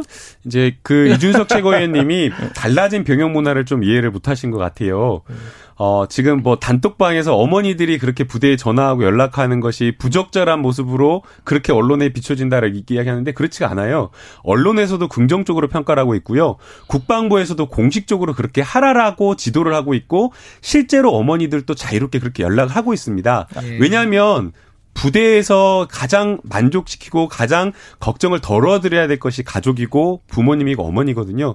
그렇기 때문에 어머니와 적극적으로 소통을 하고, 아주 사소한 것들도 부대장이 직접 어머니와 연락하고, 그리고 연락한 것을 기록하도록 되어 있기 때문에 이거 자체를 문제 삼는 것은 적절하지 않다고 생각합니다. 그래서 우리가 꿈꾸는 최종적인 군대의 모습이 휴가 신청을 본인이 못하고 부모가 하는 게 긍정적인 모습이라는 거죠? 아니요. 이것도 지금 네. 그 이준석 최고위원이 그렇게 꼬투리 잡아서 네. 이야기할 것이 아니라, 아니, 지금 그렇게 모사하셨잖아요. 이 부분도 지금 부모님이나 가족들이 충분하게 연락하고 소통할 수 있다라는 것이죠. 그러니까 휴가 신청 부모가 해라. 실제 이 휴가 신청과 관련되어서도 네. 당사자가 이십일 일 날 이메일을 보낸 기록도 있고 음. 연통 기록이나 이런 것들을 보면 부대 지원 지원 장교와 직접 연락을 하면서 당사자가 연락한 기록이 다 남아 있어요. 이게 지금 소설 쓰네 이건 약간 된 얘기고, 지금 지금 시점에서 얘기를 좀 해보면, 지금 김남국 의원께서는 이 특별한 문제가 없다, 누구나 할 수 있는 건데 어, 한 걸 가지고 이렇게 문제 없는 걸 키웠다, 야당과 언론이, 이런 식의 말씀이시잖아요. 이준석 의원께서 보시기엔 이번 사건의 핵심이 뭐라고 보세요? 그러니까 이게 어떤 문제 지점이 있어야 되잖아요. 예. 어떤 부분이 가장 문제예요? 자, 어쨌든 지금 있는 것들이 예. 조항상으로서 가능하냐 여부라는 예. 것에 대해 가지고 이제 민주당이 논점 몰고 가고 있는데 예. 우선 일반적이냐, 음. 특혜가 아니냐, 음. 다른 사람들도 동일한 혜택을 받을 수 있느냐 예. 관점에서 보는 게 중요하다 이렇게 생각하고요. 두 번째로는 저는 이제 뭐 원래 배보다 배꼽이 클 수 있습니다. 네. 그래서 이런 어떤 공익제보자의 성격을 가진 인물이 나왔을 때 네. 민주당이 여기에 대해 가지고 가하는 린치나 아니면 뒷담적 이런 어떤 몰아가기를 봤을 때는 사실 황희 의원의 최근 발언이라든지 이런 것들은 굉장히 우려스러울 수준이거든요. 네. 예전에 보면 솔직히 뭐 윤지호 씨 이런 분들 가까이 다 사진 찍고 했던 분들 어느 당입니까? 예? 그런데 지금 와가지고는 사실 그때 그 내부 고발자에 해당하는 분들 다 지키자고 했던 분들이 지금은 이 당직 사병 같은 경우 아니면 대령 같은 경우에는 거의 범죄자를 몰고 있지 않습니까? 음. 저는 이거 자체가 정권에서 앞으로 이제 정권 후반부로 가다 보면은 굉장히 내부 고발이나 제보가 많을 겁니다. 네. 그들에게 너희들 잘못 말하면은 아니면 너희들 우리가 불쾌할 만한 말을 하면은 이렇게까지 집단적으로 린치를 가하겠다는 어떤 보여주기식이 아니라면은 이렇게 나올 수는 없는 겁니다. 이 부분은 어떻게 생각합니까? 황희 의원이 했던 부분. 어, 황희 예. 의원님께서 예. 에스엔에스에 이제 본인이 직접 여기에 대해서는 사과의 글을 올린 것으로 알고 있고요. 네, 당직 사병 이름 공개하고 뭐 범, 범죄자로 이제 지칭한 부분. 네, 예. 이제 그 황희 의원님께서 말씀하고자 했던 내용은 이건 것 같아요. 미복귀와 관련되어서 아무런 문제가 없는데 이게 본인이 잘못한 걸 가지고 그냥 이렇게 주장한 거 아니냐. 그러니까 음. 누가 당직 사병이 어떤 병사가 잘못 들어왔다. 그런데 지휘관이 야 이거 승인한 거니까 승인한 거니까 처리하면 된다라고 이야기를 하는데 자꾸만 자기가 뭔가가 있다라고 하면서 의혹을 제기를 한 거거든요. 그러나 네. 휴가와 관련된 승인권은 당직 사병이 가지고 있는 게 아니에요. 지휘관이 정당하게 승인을 했다라고 하면 거기에 대해서 no problem, 문제가 없는 건데 본인 스스로가 알지 못하는 사실을 가지고 의혹을 만들어낸 것 아닌가. 음. 그럼 여기에 대해서 지휘관과 부대 지원 장교가 다 문제 없이 외압 없이 승인했다라고 하면 그걸로서 끝나야 되는데 자꾸만 이것을 야당과 언론이 없는 문제를 막 불법인 것처럼 안 되는 것처럼 키웠다라고 생각이 들어서 저는 이것을 저는 황 의원이 지적을 했다라고 생각이 들고요.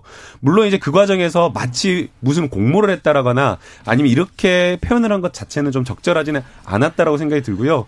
그래서 이제 황 의원이 사과를 한 것으로 보이고 또 뭐 외압이 있었다 아니 청탁이 있었다라고 이야기를 한 그 대령 문제는 또 다른 문제라고 생각이 됩니다. 음. 저는 이것은 언론의 정말 정말 잘못된 오보 가짜 뉴스였다라고 생각이 되는데요. 네. 처, 처음에 추미애 장관의 뭐 부, 남편과 뭐 구십 먹은 노모 삼촌이 와가지고 네. 청탁을 해가지고 사십 분 동안 청탁은 안 된다라고 하면서 막 일장, 했다? 일장 훈계를 음. 했다라고 이런 보도가 나왔었거든요. 네. 근데 알고 보니까 그런 사실도 만난 사실도 없고 청탁한 사실도 없다라는 거예요. 그래서 이게 어떻게 된가라고 봤더니 그냥 그냥 정말 모든 부대 대원들의 음. 어머니들이 그냥 부모님들이 온 상황에서 강당에 모아놓고 일반적인 그냥 교육을 한 것이 마치 청탁을 한 정황처럼 그렇게 보도가 됐던 거예요. 완전 가짜 뉴스인 거죠. 음. 근데 이 사실이 모르는 사람이 너무나 많다라는 거예요. 이 바로잡아지지가 않았다라는 것이기 때문에 이러한 보도가 너무 많았고 정말 잘못된 것들이 많았기 때문에 알겠습니다. 처음부터 이것은 정말 많은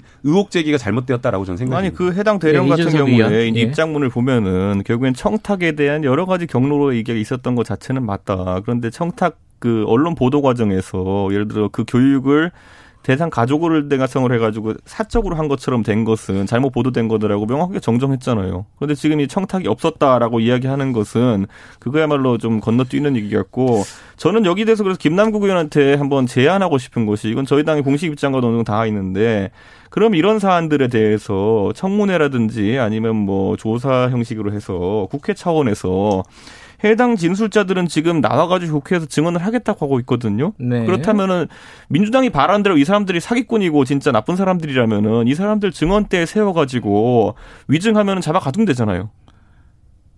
어떻게 생각하십니까? 어, 그거는 네.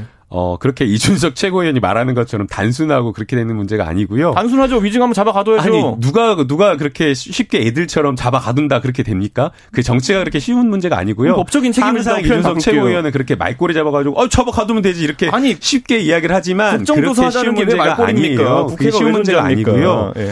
자기가 한 말에 대해서는 충분하게 책임을 져야 되는데 저는 그 이철원 예비역 대령의 태도나 진술의 문제가 상당히 좀 크다고 봅니다. 음. 만약에 잘못된 본인의 어떤 인터뷰 내용이 잘못되었으면 어떻게 해야 됩니까? 이거 엄청나게 잘못된 보도였잖아요. 만약 자신의 인터뷰가 잘못 보도되면은 어떻게 앵커께 어, 뭐 기자님께서 어떻게 하시겠어요? 바로 저 같았으면 한두 시간 내에 바로 그 기자한테 연락해가지고 음. 이거 내가 이렇게 이야기 안 했는데 왜 이렇게 보도하냐라고 하면서 문제 제기했을 겁니다. 음. 그런데 이 이철원 대령은 그렇게 하지 않았어요. 수십 시간 동안 수시간 동안 보도가 된 대로 놔두고 오히려 추미애 장관 측에서 고소하겠다, 가짜뉴스다, 문제 제기하니까 그제서야 뒤늦게 아 이거 내가 그렇게 안 했다라고 하면서 발뺌을 한 겁니다. 그렇기 때문에 이 이철원 재령의 여러 가지 진술의 신빙성이 문제 있다라고 저는 이야기를 하는 거고요. 또 한 가지 뭐 여러 가지 뭐 청탁 전화 왔다라고 이렇게 이야기를 하고 있는데 만약에 이 진술의 어떤 가치라든가 이런 것들이 의미가 있으려면 진술의 어떻게 보면 진술이 일관돼야 되고 그다음에 더 나아가서 직접 경험한 진술을 이야기를 하는데 지금 이야기하고 있는 거 다 전언이에요. 내가 누구로부터 전언 들었다. 내가 누구로부터 보고받았다. 누가 이렇게 하더라라는 거거든요. 그렇기 때문에 저는 이 이철원 어떤 그 지원 단장 예비역 대령이 이야기한 진술도 결국에는 따져보고 검증해 볼 필요가 있다라고 저는 생각이 듭니다. 그래서 그걸 검증하자고 국회 차원에서 부르자고 하고 아까 이때 절차적으로 어렵다고 이제 김남국 의원 주장하는데 그게 어려운 이유는 뭐냐면 민주당이 증인 채택에 동의 안 해줘서 그런 거예요. 동의만 해주면 되게 쉽죠. 뭐가 어려워요. 알겠습니다. 근데 그 황희 의원 얘기 중에 정치적인 배후 세력이 있다라는 취지가 있어요. 그 부분은 수정이 안 됐단 말이에요. 그러면은 음. 그 배후라 함은 국민의힘을 말씀하시는 걸까요? 어, 그건 동의하십니까, 김남국 의원? 그건 저한테 물어볼 건 아닌 것 같고요. 아니, 그 생각에 동의하시네. 왜 갑자기 약해져요? 아니, 약해진 것이 아니라 네. 제가 여기서 어떤 이야기를 하면 보수 언론은 또 그거를 막 악의적으로 증폭해가지고 음. 어떤 한마디 제목으로 악의적으로 막 비틀어서 씁니다. 네. 그렇기 때문에 저는 그 이야기에 대해서 신중하게 말할 수밖에 없는 입장이고요. 예. 그것은 황희 의원에게 입장을 물어보는 게 저는 맞다라고 음. 생각합니다. 저는 근데 여기서 제가 그러면은 보수 언론이 좋아할 만한 얘기를 하자면요. 황희 의원이 예. 어, 본인이 이제 이 여러 제보자나 이런 것들이 단독범이 아닐 것이다 이랬잖아요. 예. 저는 황희 의원도 단독범이 아닐 것 같아요. 네. 아, 아, 어차피 나중에 아. 제가 사과 한번 하면 되는 거니까 어차피 어쨌든 황희 의원이 단독범이 아닐 것 같은 게 황희 의원이 말하는 것처럼 제보자를 공격하고 이렇게 예. 명예훼손하는 그리고 또 공적 제보자에 대해 가지고 우리가 신분 보호의 조치를 해야 되는 것인데 그런 것들 지키지 않는 것이 네. 본인 혼자가 결정한 일일까? 왜냐하면 지금까지 여러 방송 자리에서나 이런 곳에서 민주당 계열 인사들이나 여권 계열 인사들이 이야기하는 것들을 보면은 이거는 아 메신저들을 공격하겠다라는 마음을 아예 먹고 나온 것 같아요, 다들. 음. 그러니까 저는 이 시점에서 제가 제기하고 싶은 거는 황희 의원도 단독범이 아니다. 네, 알겠습니다. 이준석 최고는 이렇게 이야기한 거는 아무 문제가 되지 않아요. 맞는 말이니까. 자, 맞는 야, 말이니까. 그 얘기, 아무 문제 삼지도 않고. 이 얘기 한 마디씩은 네. 좀 듣고 넘어가죠. 이 마무리하죠. 그 통신비 이만 원 이번에 아마 그 추경안 처리하는 과정에서 이게 가장 그 눈에 보이는 쟁점일 것 같아요. 이 여당 얘기부터 들어보죠. 이거는 이거 좀 여론은 안 좋은 것 같아요. 나온 거 보면은 어떻게 좀 방침이나 김남국 의원 개인은 어떻게 생각하시는지. 제가 또 여기에 대해서 비판하면 또 보수 언론이 엄청나게 제목 뽑아서 쓰겠죠. 원래 우리는 그런. 아 저는 그렇게 말을 하지 않을 겁니다. 예, 예, 예. 요즘 게 피해 의식이 많이 생겼죠. 피해 의식이 아니라 예. 제가 언론의 생태를 이제 좀 이해를 했어요. 예. 예, 정치를 좀 몇 몇 달 해보니까. 근데 그러면 김남국 의원이 맞는 얘기하면 당정간에 이 통신비와 관련되어서는 신중하게. 고민 끝에 음. 이 정책을 만든 것으로 좀 생각이 들어요. 네. 그래서 고민스럽게 내놓은 정책이라고 생각이 들고요. 물론 이제 정책에 대한 장단점이 있다라고 생각이 됩니다. 네. 그러나 이제 현재 상황에서 당, 어, 뭐 당이나 정부나 현재 이 정책을 당장 바꾸겠다 이런 생각은 전혀 없는 것으로 보이고요. 네. 그러나 이제 지도부나 지금 예결위 박홍근 의원 예결위원장 음. 이야기에 따르면 더 좋은 어떤 정부의 아니, 더 좋은 어떤 정책적인 대안이라든가 다른 국민들이 원하는 아이디어가 있다라고 한다면 언제든지 고민해보겠다라고 음. 지금 이야기를 하고 있는 완전히 입장이, 닫혀 있는 건 아니다. 예, 이, 이야기를 예. 하고 있는 입장이기 때문에 예. 국회에서 지금 제출된 어떤 추경안을 심사하는 과정에서 예. 야당과 또 협의하고 토론하는 과정에서 더 나은 대안도 나올 수 있다. 예, 이준석 의원 얘기 듣고 마무리하죠. 예. 저는 결국에는 이 소득의 어쨌든 이 소비 탄력성이라는 게 있다고 했을 때 예. 이만 원이 내한테 누가 와서 만 원짜리 두 장 주는 것도 아니고.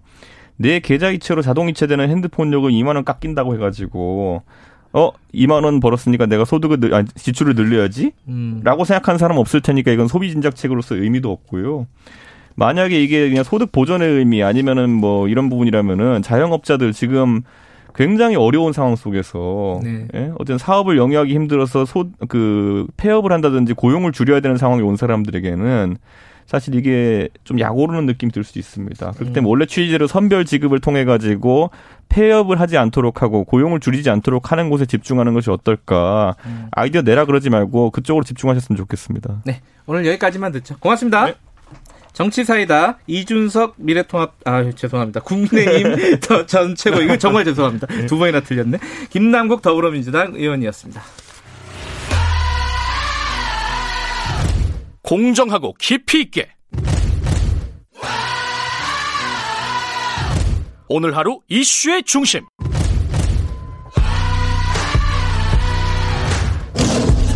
김경래의 최강 시사.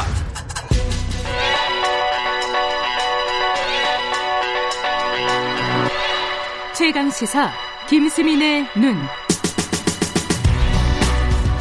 네, 뉴스의 이면과 뉴스의 이면과 행간까지 꿰뚫어보는 김수민의 눈, 김수민 평론가 나와 계십니다. 안녕하세요. 네, 반갑습니다. 어, 오늘은 국민의힘 아 이제 미래통합당이라고 하면 안 됩니다, 그죠? 그렇죠. 네, 제가 오늘 두 번 실수했습니다. 국민의힘의 진로. 어, 이 얘기가 지금 나오는 이유는 뭐죠? 글쎄요, 요즘에. 네. 올 중반기에 좀 상승세를 상승세였죠. 타지 않았습니까? 근데 예. 하지만 지금은 좀 멈칫하고 있는 상황인데 네. 여기서 좀 수, 총선 수습 때문에 그동안 억눌려져 있었던 논쟁들이 불거질 조짐들이 보입니다. 한마디로 중도화를 할 거냐, 음흠. 우파적 정체성을 지킬 거냐. 예, 이 논쟁이 어, 국민의힘 안팎에서 튀어나오고 있는 상황입니다. 우파적 정체성을 지키자. 왜냐하면 지금 이제 사실은 어, 국민의, 어, 국민의힘을 끌어가고 있는 거는 김종인 위원장이고, 네. 그리고 그 장악력이 상당하다는 평가를 받고 있지 않습니까? 네. 근데 김종인 위원장은 당연히 지금 중도 쪽으로 지금 방향을 잡은 것 같고, 네. 그러면 우파적 정체성을 지켜야 한다. 이건 누가, 누가 하는 얘기인가요? 당 내에서도 앞으로 많이 나올 수 있는데요. 네. 당 밖에서 일단.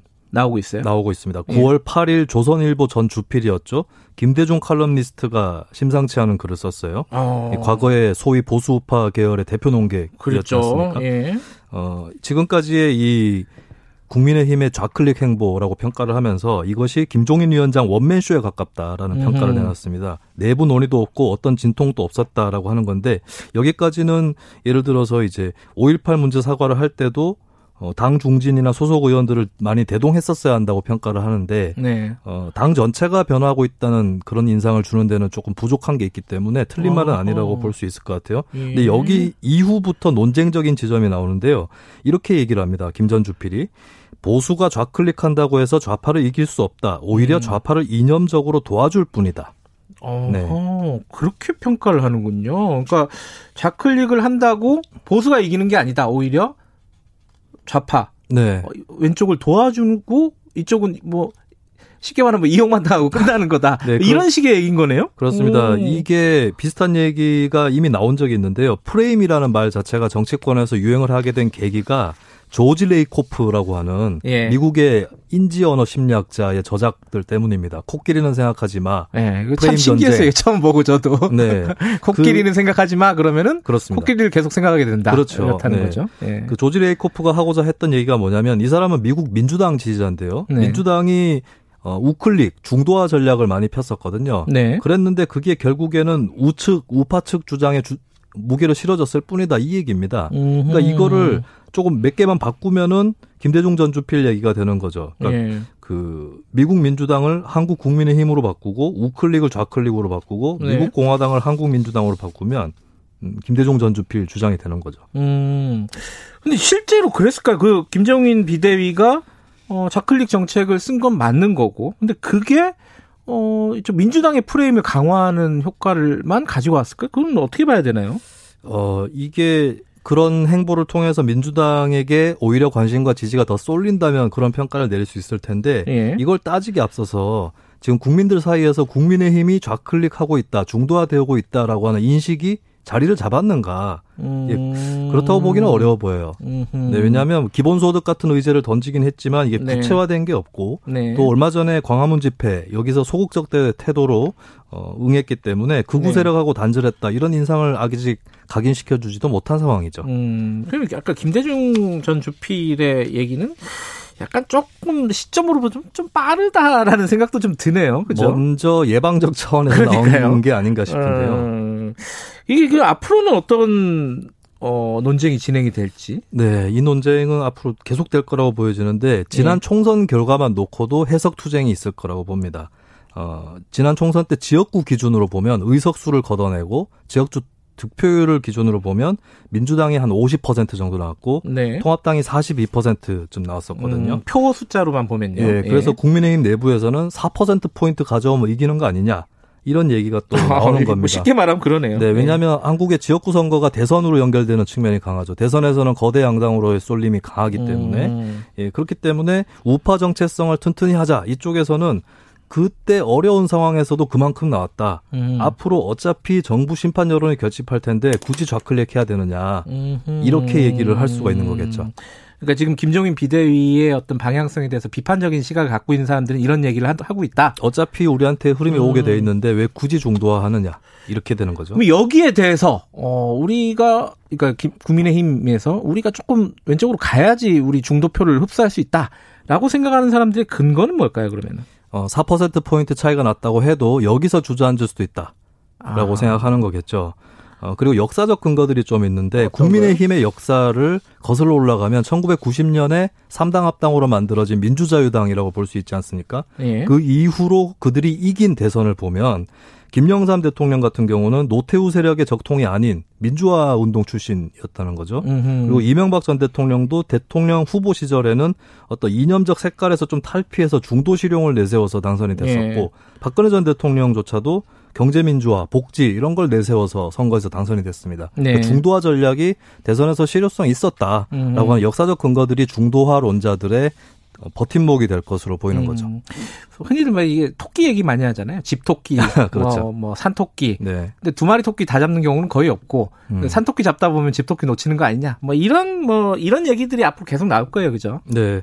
근데 만약에 내부적 판단에서 앞으로 얻어야 할 지지가 많다. 현재 예. 지지층의 의사만 헤아려서는 안 된다. 이런 의견들이 또 자리를 잡을 수도 있겠습니다. 그리고 음. 중도화 전략을 폈을 때 전통적 지지층이 불만이 있다고 해서 어디 가겠느냐 네. 이 얘기 나올 수 있는 거죠. 지난 총선 때도 소위 친박 계열 정당들 네. 내지는 극우 정당들 다 합쳐가지고도 한 삼 퍼센트 정도밖에 안 나왔었거든요. 네. 그리고 한국의 소위 보수적 유권자들 성향이 다당제보다 양당제를 지지하고 본인도 거대 양당 중에 하나를 선택하는 성향이 음. 있습니다.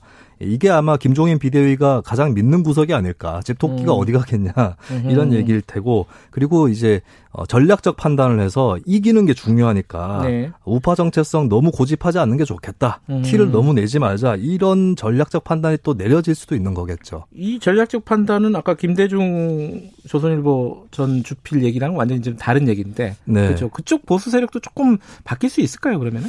중앙일보, 동아일보, 중, 중앙일보, 동아일보 같은 경우는 좀 다른 것 같아요. 바뀌어야 된다는 주문들이 나오고 있고 그래요. 조선일보도 외부 칼럼에서는 그런 기조의 칼럼들이 많이 눈에 띕니다. 네. 근데 이게 사실 김대중 전 주필 같은 경우는 의견을 바꾸기 쉽지 않은 게 이게 중도냐 우파냐의 싸움이 아니에요. 자세히 들여다보면. 왜냐하면 역대 한국의 소위 보수 정당사를 보면 노태우, 김영삼, 이회창, 이명박, 박근혜 이렇게 변화하면서 음. 내부 주류 세력이 계속 교체되어 왔거든요. 어떻게 보면 내부에서 주류 세력이 교체되고 자신이 교체당하는 게 음. 정권이 상대 정당한테 가는 것보다 더 두려운 아. 사태가 될 수 있다. 이 알겠습니다. 부분을 좀 봐야 될 것 같습니다. 김수민의 눈이었습니다. 감사합니다.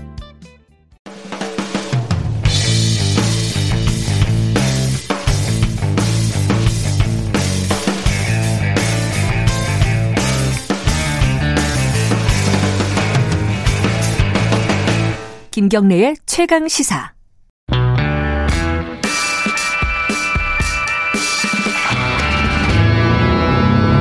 더 이상 웨이팅은 없다. 박대기의 고속경제. 박대기의 고속경제. 케이비에스 박대기 기자 나와 있습니다. 안녕하세요. 네, 안녕하십니까. 음, 오늘 제목이 뭐냐면요. 일 타 강사 박대기의 이 차 재난지원금 완벽정리. 좀 부담스러운 제목입니다. 그렇죠? 완벽은 약간 좀 강한 것 같습니다. 이게 이 사실은 큰 틀에서 정부안이 나오긴 했는데 아직 국회 과정이 남아 있고요. 네. 남아 있기도 하고 이게 정부도 어 뭐랄까 디테일하게 지금 설명을 못하는 부분들이 좀 있어요. 네. 그걸 박대기 기자한테 모조리 물어보는 게 조금 가혹한 측면이 있습니다. 네. 하지만 다 물어보겠습니다. 결정 안 되거나 아, 모호한 부분들은 있는 대로 말씀을 해주시면은 예. 청취자분들이 이해하는 데 더 도움이 될 것 같아요. 어 뭐부터 좀 제일 쉬운 거부터 좀 볼까요? 이십만 원씩 초등학교 이하 아동들한테 주는 거? 그 이거 뭐라고 부르죠, 그거는? 네, 그 긴급 돌봄 지원 중에서 이제 아동 특별 돌봄 지원이 되겠는데요. 예. 어, 말씀대로 초등학생 이하에 대해서 지원하는 거기 때문에 초등학생이 포함이 됩니다. 네. 그리고 초등학교 다니지 않는 이제 학교 밖 그 아동도 예. 마찬가지로 포함이 됩니다. 음흠. 신청 방법은 좀 다양한데요. 미취학 아동의 경우에는 아동수당 계좌로 입금이 되고요. 음흠. 초등학생 같은 경우에는 개별 학교에서 스쿨뱅킹이라고 있습니다. 예, 그걸 예. 통해서 지급이 됩니다. 학교 밖 아동의 경우에는 거주지역의 교육지원청 등을 통해서 일정 기간에 신청을 받아서 지급을 할 계획입니다. 음. 하긴 이제 학교가 아니라 예를 들어 홈스쿨링하는 그런 네. 아동들도 있을 것이고 예. 그렇죠. 어찌 됐든 간에 모든 어, 초등학교 어, 이하, 이하 아동, 아동에게 아동에게 이십만 원씩 지원하는 음. 거기 때문에 아주, 아주 간단하고 예. 뭐. 요거는 뭐 그거죠. 저기 네. 상품권 이런 거 아니죠? 네, 현금으로 다 지원이 되는 겁니다. 예. 이게 뭐 이거는 심플하고 저도 해당되기 때문에. 아, 네. 이게 긴급 돌봄 사업에 통신비 이만 원도 여기에 카테고리로 보면 포함되어 있다고요? 네, 그렇습니다. 만 열세 세 이상의 전 국민을 대상으로 하는데요. 예. 별도 신청은 필요 없이 어, 통신사에서 직접 할인되는 형식으로 지원이 됩니다. 네. 어, 만약에 이제 통신요금이 한 달에 이만 원이 안 되는 분들이 계시면 이월 돼서 할인이 되고요. 네. 어, 주의하실 점은 인터넷 요금은 해당이 안 됩니다. 음. 인터넷 요금은 할인이 안 되고요. 또 만약에 휴대, 휴대전화를 부모님 명의나 이렇게 다른 사람 명의로 쓰는 경우가 있는데 네네. 그런 경우에는 이십삼 일까지는 명의 변경을 해야 지원이 되고요. 아, 그래요? 네. 그리고 오. 일 인당 두 대가 안 됩니다. 그래서 일 인당 한 대이기 때문에 음흠. 두 대로 돼 있으면 정리를 하셔야 될 것 같고요. 그런데 이게 지금 논란이 제일 많은 항목이죠. 맞아요. 이게, 이게 일단 이게 왜, 왜 주는 거지? 이런 네. 생각을 가진 사람들이 좀 있어요. 네, 크게 네. 봐서 이제 선별 지원하겠다 원칙을 정했는데 이건 음. 선별 지원이 아니라 무차별적인 지원인데 또 금액이 또 크지도 않기 때문에 음. 실제로 어, 필요한 분들한테는 안 돌아가면서 필요하지 않는 분들한테는 소액이고 필요한 분들한테는 어, 이렇게 충분한 금액이 아니고 이래서 아하. 좀 애매하다 그런 지적이 많이 있고요. 그래서 여권에서도 뭐 김경수 지사라든지 여러분들이 뭐 이재명 뭐, 지사도 예, 마찬가지 다른 식으로 이제 쓰자 이런 주장까지 나오고 있고 예. 또 이게 이제 통신 요금을 깎아준 형태이기 때문에 결국 네. 통신사 좋은 일 아니냐. 뭐 통신사는 이렇게 저렇게 돈을 다, 다 받겠지만은 연체 요금 이런 게 없이 바로 해소가 되기 때문에 통신사도 소액의 이익을 볼 수 있다. 이런 음. 이야기도 있고요. 전 국민한테 지원하다 보니까 무려 예산이 구천억 원입니다. 이 항목 하나만으로. 그렇죠. 작은 돈이라도 거의 네. 전 국민이니까. 그죠. 예. 그래서 구천억 원을 좀 더 가치 있는 데 쓰는 게 낫지 않냐. 이런 주장이 계속 나오고 있기 때문에 국회 통과 과정에서 과연 살아있을지 이런 걸 좀 봐야 될 것 같습니다. 음, 아직까지 뭐 민주당 쪽 입장은 공식적으로는 변화는 없는데 네. 여기저기서 말이 좀 나오고 있는 상황이다. 이 여론도 그렇게 여론조사한 거 보니까 어, 우호적이지는 않더라고요. 네. 이 부분에 대해서. 그래서 왜 이게 들어왔을지 이게 좀 안 주는 국민들이 있다 보니까 상대적 박탈감을 완화하려는 차원에서 도입된 게 아닌가 싶은데요. 아, 그럴 수 있죠. 예, 그런데 오. 뭐 그러기에는 너무 좀 큰 돈이고 좀 약간 무의미한 게 아닌가 생각이 듭니다. 이게 사실은 저는 좀 의아, 의아, 의아했던 게 돈 주면 사실 좋잖아요. 네. 제가 저 같은 경우는 돈을 받으면은 무조건 기분이 좋은데 사람들은 굉장히 또 어, 합리적이라고 해야 되나? 어, 네. 어, 돈을 준다는데 싫다는 거예요, 지금. 어, 여론을 보면은. 다들 참... 좀 애국자 많으셔서 그런 것 같아요. 우리나라 국가 뭐 재정 부채라든지 이런 걸 걱정을 많이 하시는 것 같아요. 신기하긴 하더라고요. 어쨌든 그런 측면에서 보면 돈을 쓰더라도 잘 써야지 칭찬을 네. 받는다. 이런 생각도 들고. 자, 여기까지는 좀 간단한 문제입니다. 간단한 문제인데, 이제 지금부터가 좀 복잡해요. 이 소상공인이나 중소기업 지원 문제. 이건 어디서부터 풀어가 볼까요? 네, 가장 이제 규모가 큰 것이 소상공인 세희망 자금이라는 것인데요. 예. 이 집합 금지 업종에 해당되는 업종 소상공인에게는 이백만 원을 지원하고 집합 제한 업종에는 백오십만 원을 지원합니다. 네. 금지 업종이나 제한 업종에 해당이 안 되더라도 어, 매출 규모가 작고 매출 감소가 음. 발생했다면은 백만 원을 지원하는 식으로 네. 지원이 됩니다. 집합 금지 업종 같은 경우는 팔월 이십삼일에 발표됐던 사회적 거리두기 이 단계 격상에 따라서 피시방이라든지 실내 집단 운동, 노래 연습장 등 고위험 시설에 해당이 되고요. 네. 또 이제 팔월 삼십일에 발표됐던 수도권 방역 조치 강화 방안에 따라서 실내 체육 시설, 독서실, 학원 등이 해당이 되겠습니다. 음. 집합 제한 업종 같은 경우는 수도권 내 일반 음식점, 휴게 음식점, 제과점 및 프랜차이즈형 커피 전문점 등이 다 해당이 되겠습니다. 음흠. 다만 유흥주점이나 콜라텍 같은 경우는 집합 금지 업종에 들어가는데 지원 대상에서는 빠집니다. 네. 유흥 관련해서 지원하는 게 맞느냐 이런 여론도 있고 실제 관련 법도 뭐 유사한 지원에서 많이 빠져있기 때문에 네. 유흥주점 빼겠다고 했는데요. 좀 하나 좀 특이할 만한 점은 이제 단란주점은 적용이 됩니다. 단란주점은 음. 지원을 하기로 했습니다. 그래서 단란주점을 지원하고 유흥주점 지원 안 되는 게 좀 상식하고 다르지 않냐 뭐 이런 음. 비판도 나오는데 정부에서는 이 둘이 서로 다른 업태이고 음. 근거 법률도 다르기 때문에 차단하는 게 맞다 이런 입장입니다.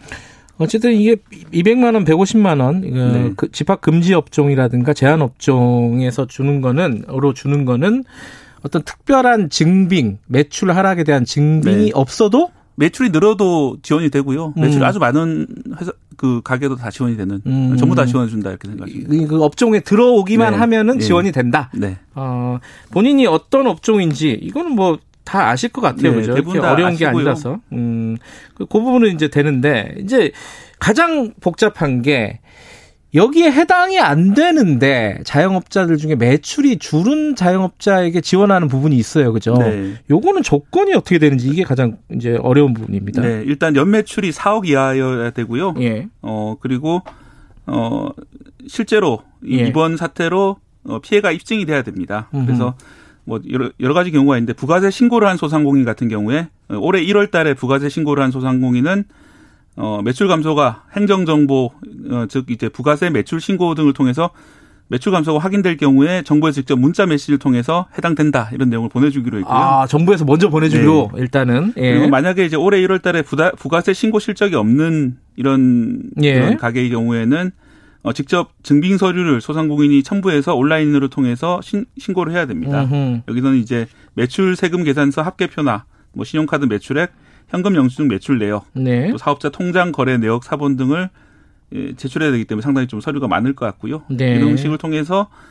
실제로 매출 감소가 발생했다 이런 걸 입증을 음. 해야지 백만 원이 지급되는 그런 식으로. 그러니까 온라인 통해서 신청을 할 수 있다는 거잖아요. 네. 근데 거기 어느 홈페이지를 들어가야 돼요? 뭐 기재부 들어가야 돼요? 어디 뭐 어디로 들어가야 돼요? 지금은 이제 소상공인진흥공단이라고 소진공 홈페이지를 아. 통해서 이제 신청을 하고요. 아하. 또 오프라인 지자체를 통해서 신청을 받을 예정입니다. 아, 온라인은 소진공 네. 소소 소, 뭐라고요? 정확하게 소상공인진흥공단. 소상공인진흥공단 네. 이쪽에 들어가셔서 일단은 어, 어떤 관련 서류라든가 이런 부분들을 네. 파악해 보시면 될 거고 그게 힘드신 분들은 지자체로 가서 네. 예, 문의를 하시거나 일단 뭐 뭐 지자체 민원실에 먼저 전화를 해가지고 네. 이게 홈페이지나 이런 분들이 힘드신 분들은 이렇게 안내를 좀 먼저 받으시는 게 좋겠네요, 그죠? 네. 어 그리고 또 하나가 이 폐업자들에 대한 지원이 또 있죠. 네, 그렇습니다. 네. 팔월 십육일 이후 폐업한 소상공인 대상으로 팔월 십육일 예, 지원하는 것이 있는데요. 예. 뭐 그전에 폐업한 소상공인은 다른 지원책이 있습니다. 점포 철거비 이백만 원 최대 이백만 원이고요. 예. 재취업 장려금 최대 백만 원이 있는데 예. 그 이후에 폐업한 소상공인 대상으로 뭐 추가로 오십만 원 지원이 있습니다. 음흠. 폐업하신 분들도 한번 찾아보실게요. 어떤 지원이 가능한지 네. 찾아보셔야 되는 부분이 있는 거고. 저번에도 제가 저기 여쭤봤는데 그 차관에게 여쭤봤는데 새로 창업한 사람들은 어떻게 되나 이게 참 애매하더라고요. 네. 아직 기준이 명확하지 않나요, 그 부분은? 그 부분은 이제 뭐 집합 제한 업종이나 금지 업종에 해당이 안 된다면은 네. 그 과거에 비해서 하락하지 않았기 때문에 요 여기는 해당이 안 되고요. 음. 나중에 살펴보실. 어, 좀 생계 곤란이라든지 아, 이런 쪽으로 해당이 될 것 같습니다. 어, 그러니까 비교 대상이 없기 때문에 네. 이런 매출 하락으로 인한 지원은 네. 어, 쉽지 않을 아니, 불가능하고 기준은 좀, 기준은 좀 충족하기 어려울 음, 것 같고요. 음. 다만 이제 집합 금지 업종 제한 업종 해당된다면 바로 지원이 아, 되겠죠. 그거야 이제 네. 조건이 없는 거니까요. 네. 자, 그럼 여기까지 이제 소상공인, 자영업자 이쪽 분들에 대한 지원책이라고 하면은 노동자들에 네. 대한 지원책들이 좀 있죠, 그죠? 네, 그 이 차 긴급 고용안정지원금이라는 이름으로 있는데요. 예. 네, 특수 형태 근로종사자 그리고 네. 프리랜서 등을 대상으로 하는 것인데 네. 어, 일 차 때 이미 지원받았던 분들이 있습니다. 이분들은 오십만 원을 추가 지원하게 되고 네. 이번에 처음 신청하면 백오십만 원을 지원합니다. 음흠.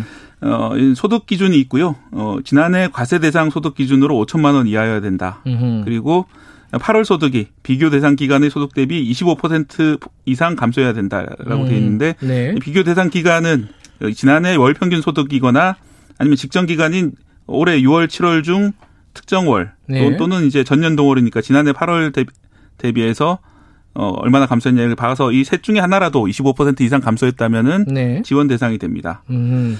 그리고 이제 중요한 것은 어, 이분들 같은 경우에는 그 사, 어, 사업자 등록이 되지 않은 고용보험 미가입자를 대상으로 하거든요. 네. 간혹 보면 이제 고용보험을 가입하신 분들은 네. 어, 지원 대상이 되지 않냐 이렇게 문의가 많이 들어오는데 이분들은 일단 일차적으로는 지원 대상이 되지 않습니다. 하지만 아하. 올해 들어서 좀 생계 곤란 때문에 고용보험에 추가로 가입하신 분들 같은 경우에는 예. 지원되는 경우도 있기 때문에 그분들은 좀 알아보셔야 되는 아. 상황입니다. 아, 거기 경계에 있는 분들이 있기 예. 때문에 그분들은 예. 좀 알아보셔야 된다. 물론 아까 말씀하신 어, 소득 요건은 충족을 해야 되는 부분이고요. 그죠? 예. 예. 그리고 또 하나가 이것도 이제 일종의 노동자 지원책의 하나라고 볼 수도 있는데 미취업 청년들에게 지원이 되는 부분. 이거는 오십만 원 지원된다고 들었어요? 네. 청년 특별 구직 지원금이라는 이름인데요. 네. 어, 지난해부터 이제 구직 지원 프로그램에 참여한 청년 대상으로 어, 대상 또는 이제 올해 취업 성공 패키지 등에 참여할 미취업 청년을 대상으로 지원하는 그런 것입니다. 음, 음. 자, 그럼 여기까지가 이제 어 뭐랄까 어떤 카테고리 특정한 업종이라든가 아니면 네. 뭐 미취업 청년이라든가 이 들어 어떤 부류에 들어간 분들에게 들어가 지원을 해주는 건데 나는 굉장히 어려운데 여기 하나도 안 들어간다 포함이 네. 안 된다 이러면은 이제 또 방법이 있는 거죠. 네 그렇습니다. 이분들 같은 경우는 긴급 생계 지원비 같은 걸로 해결이 되는데요. 예. 어, 사 인 가구 사 인 가구 기준으로 소득이 삼백오십육만 원 이하이고 어, 대도시 기준으로 재산이 육억 원 이하인 경우에 한 음. 번에 어, 백만 원까지 지급을 백만 받을 수 원. 있습니다. 네. 이게 이제 사 인 가구냐, 삼 인 가구냐에 따라서 지원 금액이 조금씩 달라지고요. 네. 그리고 소득 규모도 이제 사 인 가구 기준으로 삼백오십육만 원인데, 음흠. 뭐 일 인 가구 같은 경우는 백삼십만 원, 이 인 네. 가구는 이백이십만 원 이런 식으로 서로 금액이 다릅니다. 그래서 음흠. 이 금액하고 어, 지원금을 확인하시고요. 네. 그리고 이제 아까 재산이 대도시 기준으로 육억 원 이하여야 된다고 했는데 네. 기존에도 원래 긴급 복지 지원이 있었습니다. 네. 그 같은 경우에는 삼억 오천만 원 이하인 경우만 지원해 줬는데 이렇게 되면 너무 기준이 적기 때문에 어, 좀 이번에 기준을 늘려가지고 육억 원 이하까지 지원이 되기 때문에 네. 기존에 지원을 못 받으셨, 받으셨던 분들도 추가로 지원할 수 있고요. 네. 다만 이게 긴급 생계 지원비 지원이기 때문에 기존의 생계급여라든지 이런 것들 지원받으셨던 분들은 여기 해당이 안 됩니다. 그리고 음. 이번에 새로 나왔던 이제 소상공인 새희망자금이라든지 긴급 고용안정지원금 이런 것들 해당되는 분들도 대상에서 제외됩니다. 음. 거기에 해당 안 되는 분들 대상으로 정말 생계 어려운 분들 지원해 주는 제도이기 때문에 그렇습니다. 그 오오이공님이 용달업은 혜택을 받나요? 그러니까 이게 어, 업종과 상관없이 네. 어, 매출액이 줄었다는 게 증빙이 되면은 아까 네. 지원 매출 발... 사억 이하였고 예. 그리고 매출이 이제 아까 말씀드렸던 대로 전에 비해서 아, 전달에 비해서 좀 줄었다 이런 것들이 객관적으로 입증이 되면은 이제 지원이 되겠습니다. 이번에. 혹시 이제 용달업이 이제 지입 차량을 해가지고 특수고용직 형태로 진행이 되는 거라면은 네. 아까 말씀하신 특수 형태 근로 근로 종사자에게 주는 지원금 네. 요거를 한번 찾아보시는 것도 네, 좋을 것 같고요. 해당이 될 수가 있겠네요. 예, 그거는 어디에 해당될지는 판단을 좀 하실 부분일 것 같고 여기 지금 박대기 기자가 좀 예를 들어가지고 몇 개를 적어놨는데. 네. 어, 아까 얘기한 부분은 빼고, 예를 들어서, 이, 월 매출, 아, 연 매출 삼천만 원이 안 되는 음식점? 아, 이거는 이제 월 매출 삼천만 원 안 되는 네. 음식점이었는데요. 지난주에 네. 아마 문의주셨던 분, 시청자, 음. 청취자분이셨던 것 같은데, 네. 만약 이 음식점이 수도권 음식점이라면 집합 제한업종에 해당이 됩니다. 네. 그 감소를 증명할 필요 없이 바로 백오십만 원 지원이 음. 되겠고요. 뭐 수도권이 아닌 경우라면 이제 감소되는 경우에 아마 백만 원까지 지원이 되겠죠. 아, 이런 부분이 있겠네요. 그 자가격리가 대상자가 돼가지고 가게 문 못 네. 열었다. 네. 그래갖고, 어, 굉장히 어렵다. 이게 예. 지원이 되나요? 그 부분도 이제 매출 사억 원 이하고 매출 감소가 있었다면 백만 원 지원 대상이 되고요. 네. 또 일단 제일 중요한 거는 이제 집합 제한 업종, 금지 업종에 해당되지 않냐 게 중요하고 네. 해당이 안 된다면 이렇게 매출 사억 원 이하 매출 감소가 있었다. 이런 게 음. 해당이 되고요.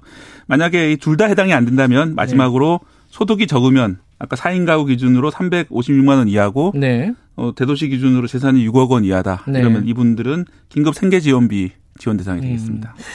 어, 택시기사인데 부업으로 퀵서비스를 한다. 네. 근데 택시기사니까, 어, 고용보험이 있다. 네. 법인택시 같은 경우는 이제 고용보험이 있기 때문에. 그럼 제외되는 건가요? 이분들은 이제 일단 고용보험 가입자이기 때문에 기준엔 제외될 것 같은데. 예. 또 열심히 사시는 분이잖아요. 예. 한편으로 법인택시를 뛰면서 퀵서비스까지 하시는 분인데. 네.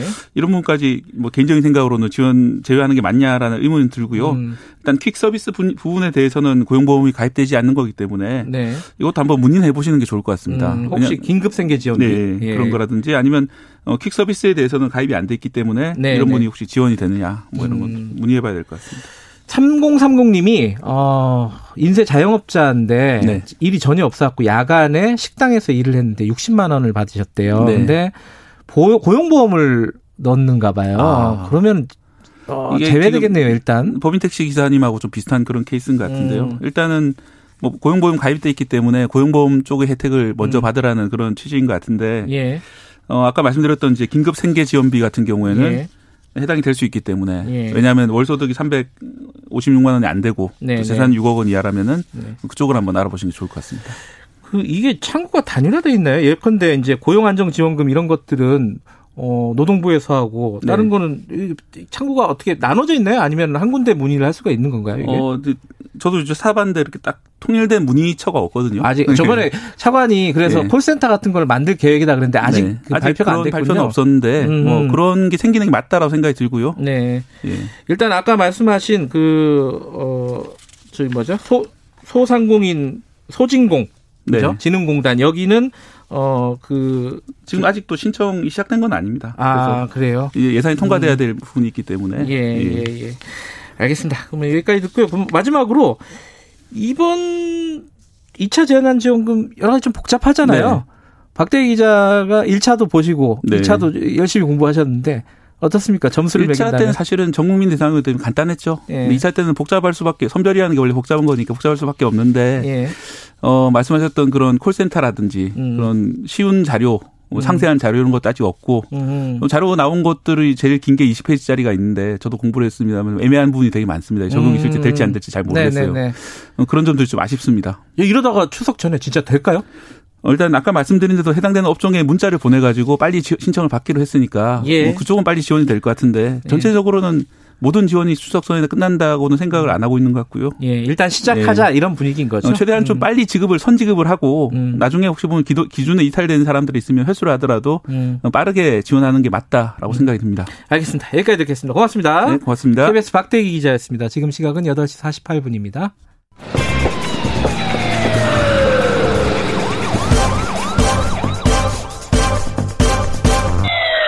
김경래 최강 시사. 네, 아, 수도권 사회적 거리두기 이 점 오 단계에서 이 단계로 하향 조정됐습니다. 걱정 많으신 분들 있습니다. 어, 김호란 국립암센터 예방의학과 교수님 연결해서 관련 얘기 좀 여쭤볼게요. 교수님 안녕하세요. 예, 안녕하세요.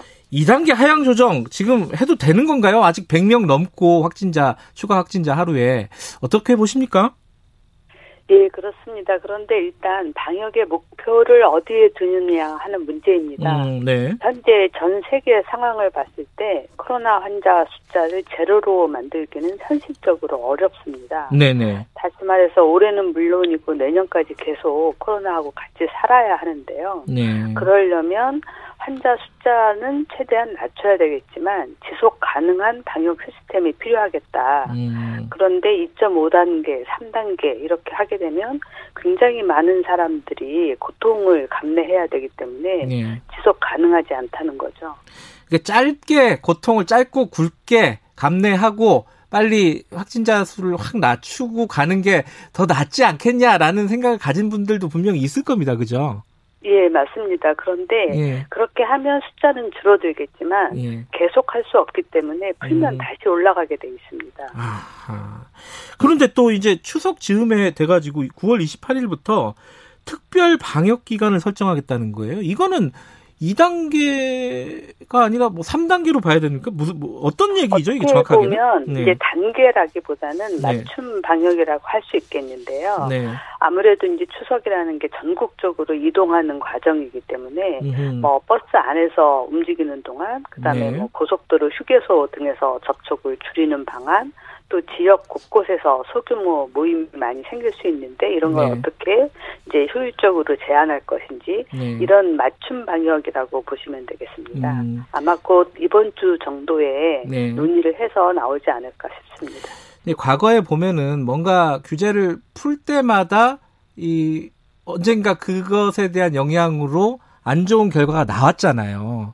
이번에도 예, 네. 이 단계, 이 점 오 단계를 풀면은 좀 걱정이 되는 거죠. 이게 올바른 판단이 맞는 것인가. 이게 이제 충분히 방역당국에서도 고민을 한 부분이겠죠. 당연히. 그죠. 그렇죠. 저희가 음. 금요일날 생활방역위원회를 했는데 예. 거의 대부분의 위원들이 이제 완화를 해야 된다. 음. 왜냐하면 환자 수 줄어드는 속도는 굉장히 더딘데 네. 언제까지 이걸 유지하겠느냐. 음. 굉장히 많은 서민들이 고통을 받고 있거든요. 네. 그런데 실제로 환자가 발생하는 주요 그룹들의 모양을 보면 네. 우리가 이제 한 팔 개월 겪었기 때문에 이제 알잖아요. 네. 가장 많은 환자가 나오는 데가 종교 모임입니다. 네. 그리고 방문 판매 네. 등.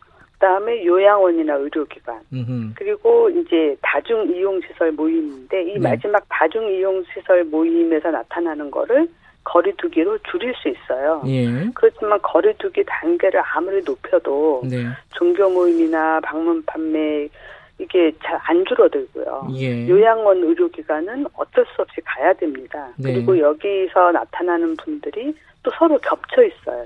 연결돼 있고 네. 나이가 많으신 고령자라는 특성이 있습니다. 네. 또 의료적으로 굉장히 어려운 부담이 되는 부분이죠. 네. 그래서 여기를 맞춤으로 정밀 방역을 해야지 음. 전 국민이 다 같이 출혈을 하면서 아무리 노력을 해도 제한적이라는 거죠. 그 음, 효과가. 음. 그렇기 때문에 이제는 좀 우리가 그동안 배운 지식을 활용해서 환자가 많이 나오는 곳을 집중적으로 방역을 음. 하자. 그리고 네. 일상생활은 어느 정도 유지해 나가는 게 필요하겠다 하는 겁니다. 지금 한 백여 명 이상 이제 발생하고 있는데 확진자가 하루에. 이 정도면은 우리 의료 체계가 감당할 수는 있습니까? 이 정도로 만약에 계속 간다면은? 사실 한국의 의료 수준에서 예. 백 명을 감당하지 못한다. 그거는 예. 문제가 큰 겁니다. 아하. 지금 전 세계적으로 다른 나라에서는 하루에 몇천 명, 몇만 명까지도 나오잖아요. 예. 근데 우리도 하루 천 명까지는 감당할 수 있도록 의료 체계가 준비가 돼야 된다라고 네. 이야기를 했는데 이번에 겪어보니까 하루 삼백 명이 한 일, 이 주 나오니까 벌써 이제 의료 체계가 감당을 못하는 네. 거예요. 중환자실도 부족하고 음흠. 그렇다고 한다면 의료 체계를 이런 데 대응할 수 있도록 역량을 강화하는 것이 필요하다고 음. 생각합니다. 그게 단기간에는 어려운 거잖아요, 근데.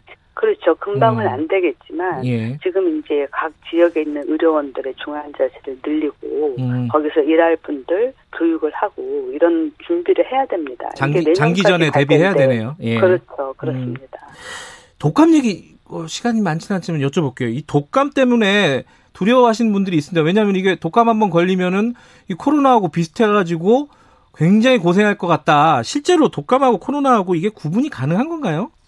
증상으로는 구분이 안 되죠. 그렇기 음. 때문에 저희가 걱정하는 건데요. 네. 다행인 것은 올해 우리나라에서 평소에 일 년에 이천만 명 맞던 것을 삼천만 명으로 양을 늘렸기 때문에 네. 숫자로 보면 전 국민의 육십 퍼센트가 예방접종을 하게 되는 겁니다. 그 네. 삼천만 명을 다 맞게 되면. 네. 그래서 우리가 얘기하는 집단 면역이 사실은 생겨야 되는 거죠. 삼천만 명을 맞게 되면 음. 독감에 대해서는. 네. 그리고 이제 우리가 사회적 거리두기도 하고 마스크 쓰고 손 씻기도 잘하고 있잖아요. 네. 그래서 한 가지 좀 희망적인 거는 이미 독감 시즌을 지나고 있는 남반구 호주나 뉴질랜드 이런 상황을 보면 네. 올해 독감이 거의 없이 지나가고 있어요. 아하. 예, 예방접종도 했지만 아주 예. 강력하게 평소에 안 하던 마스크 쓰기나 예. 손 씻기나 이런 걸 열심히 하니까 독감도 많이 예방이 된 거죠. 코로나의 그래서, 역설이네요. 예. 그렇죠. 그래서 예. 올해 우리나라도 사실 일 학기에 다른 호흡기 감염이 많이 줄었거든요. 음흠. 그런 것처럼 이번 이제 가을에도 열심히 마스크 쓰기 하고 접촉을 네. 줄이고 또 일부 한 육십 퍼센트는 예방접종을 맞고 으흠. 그러면 독감도 잘 이겨낼 수 있지 않을까 싶습니다. 전 국민이 다 맞을 필요는 없나요? 어떻게 보세요? 전 국민이 다 맞는다는 건 사실 좀 비효율적입니다. 음, 네. 예, 그리고 그만큼 우리가 물량을 확보할 수도 없습니다. 음. 이걸 만드는데 몇 개월이 걸리기 때문에 네. 지금 우리나라는 그래도 다행히 우리나라 안에 독감 백신을 생산하는 회사가 있기 때문에 이 정도 네. 확보할 수 있는 거고요. 음. 오로지 수입에 의존하는 나라들은 사실 상당히 어렵습니다. 어, 그러면 노인이나 아동 이쪽 중심으로 맞는 게 합리적인 거네요. 그죠? 지금 현재로는 그렇고요. 네. 각 지자체에서 음. 어쩔 수 없이 접촉을 많이 해야 되는 직업들이 있습니다. 보육교사라든지 음. 아, 요양보호사라든지 예, 예. 예, 이런 분들을 찾아서 음. 접종을 해주는 것이 필요해 보입니다. 알겠습니다. 오늘 말씀 여기까지만 드릴게요. 고맙습니다. 예, 감사합니다. 네, 김호란 국립암센터 예방의학과 교수님이었습니다. 이 코로나의 역설이라는 것도 있군요. 앞으로 장기전 대비해야 된다. 이 말씀이 기억에 남습니다. 구월 십사일 월요일 김경래 최강시사 오늘 여기까지 하겠습니다. 저는 뉴스타파 기자 김경래였고요. 내일 아침 일곱 시 이십 분에 다시 돌아오겠습니다.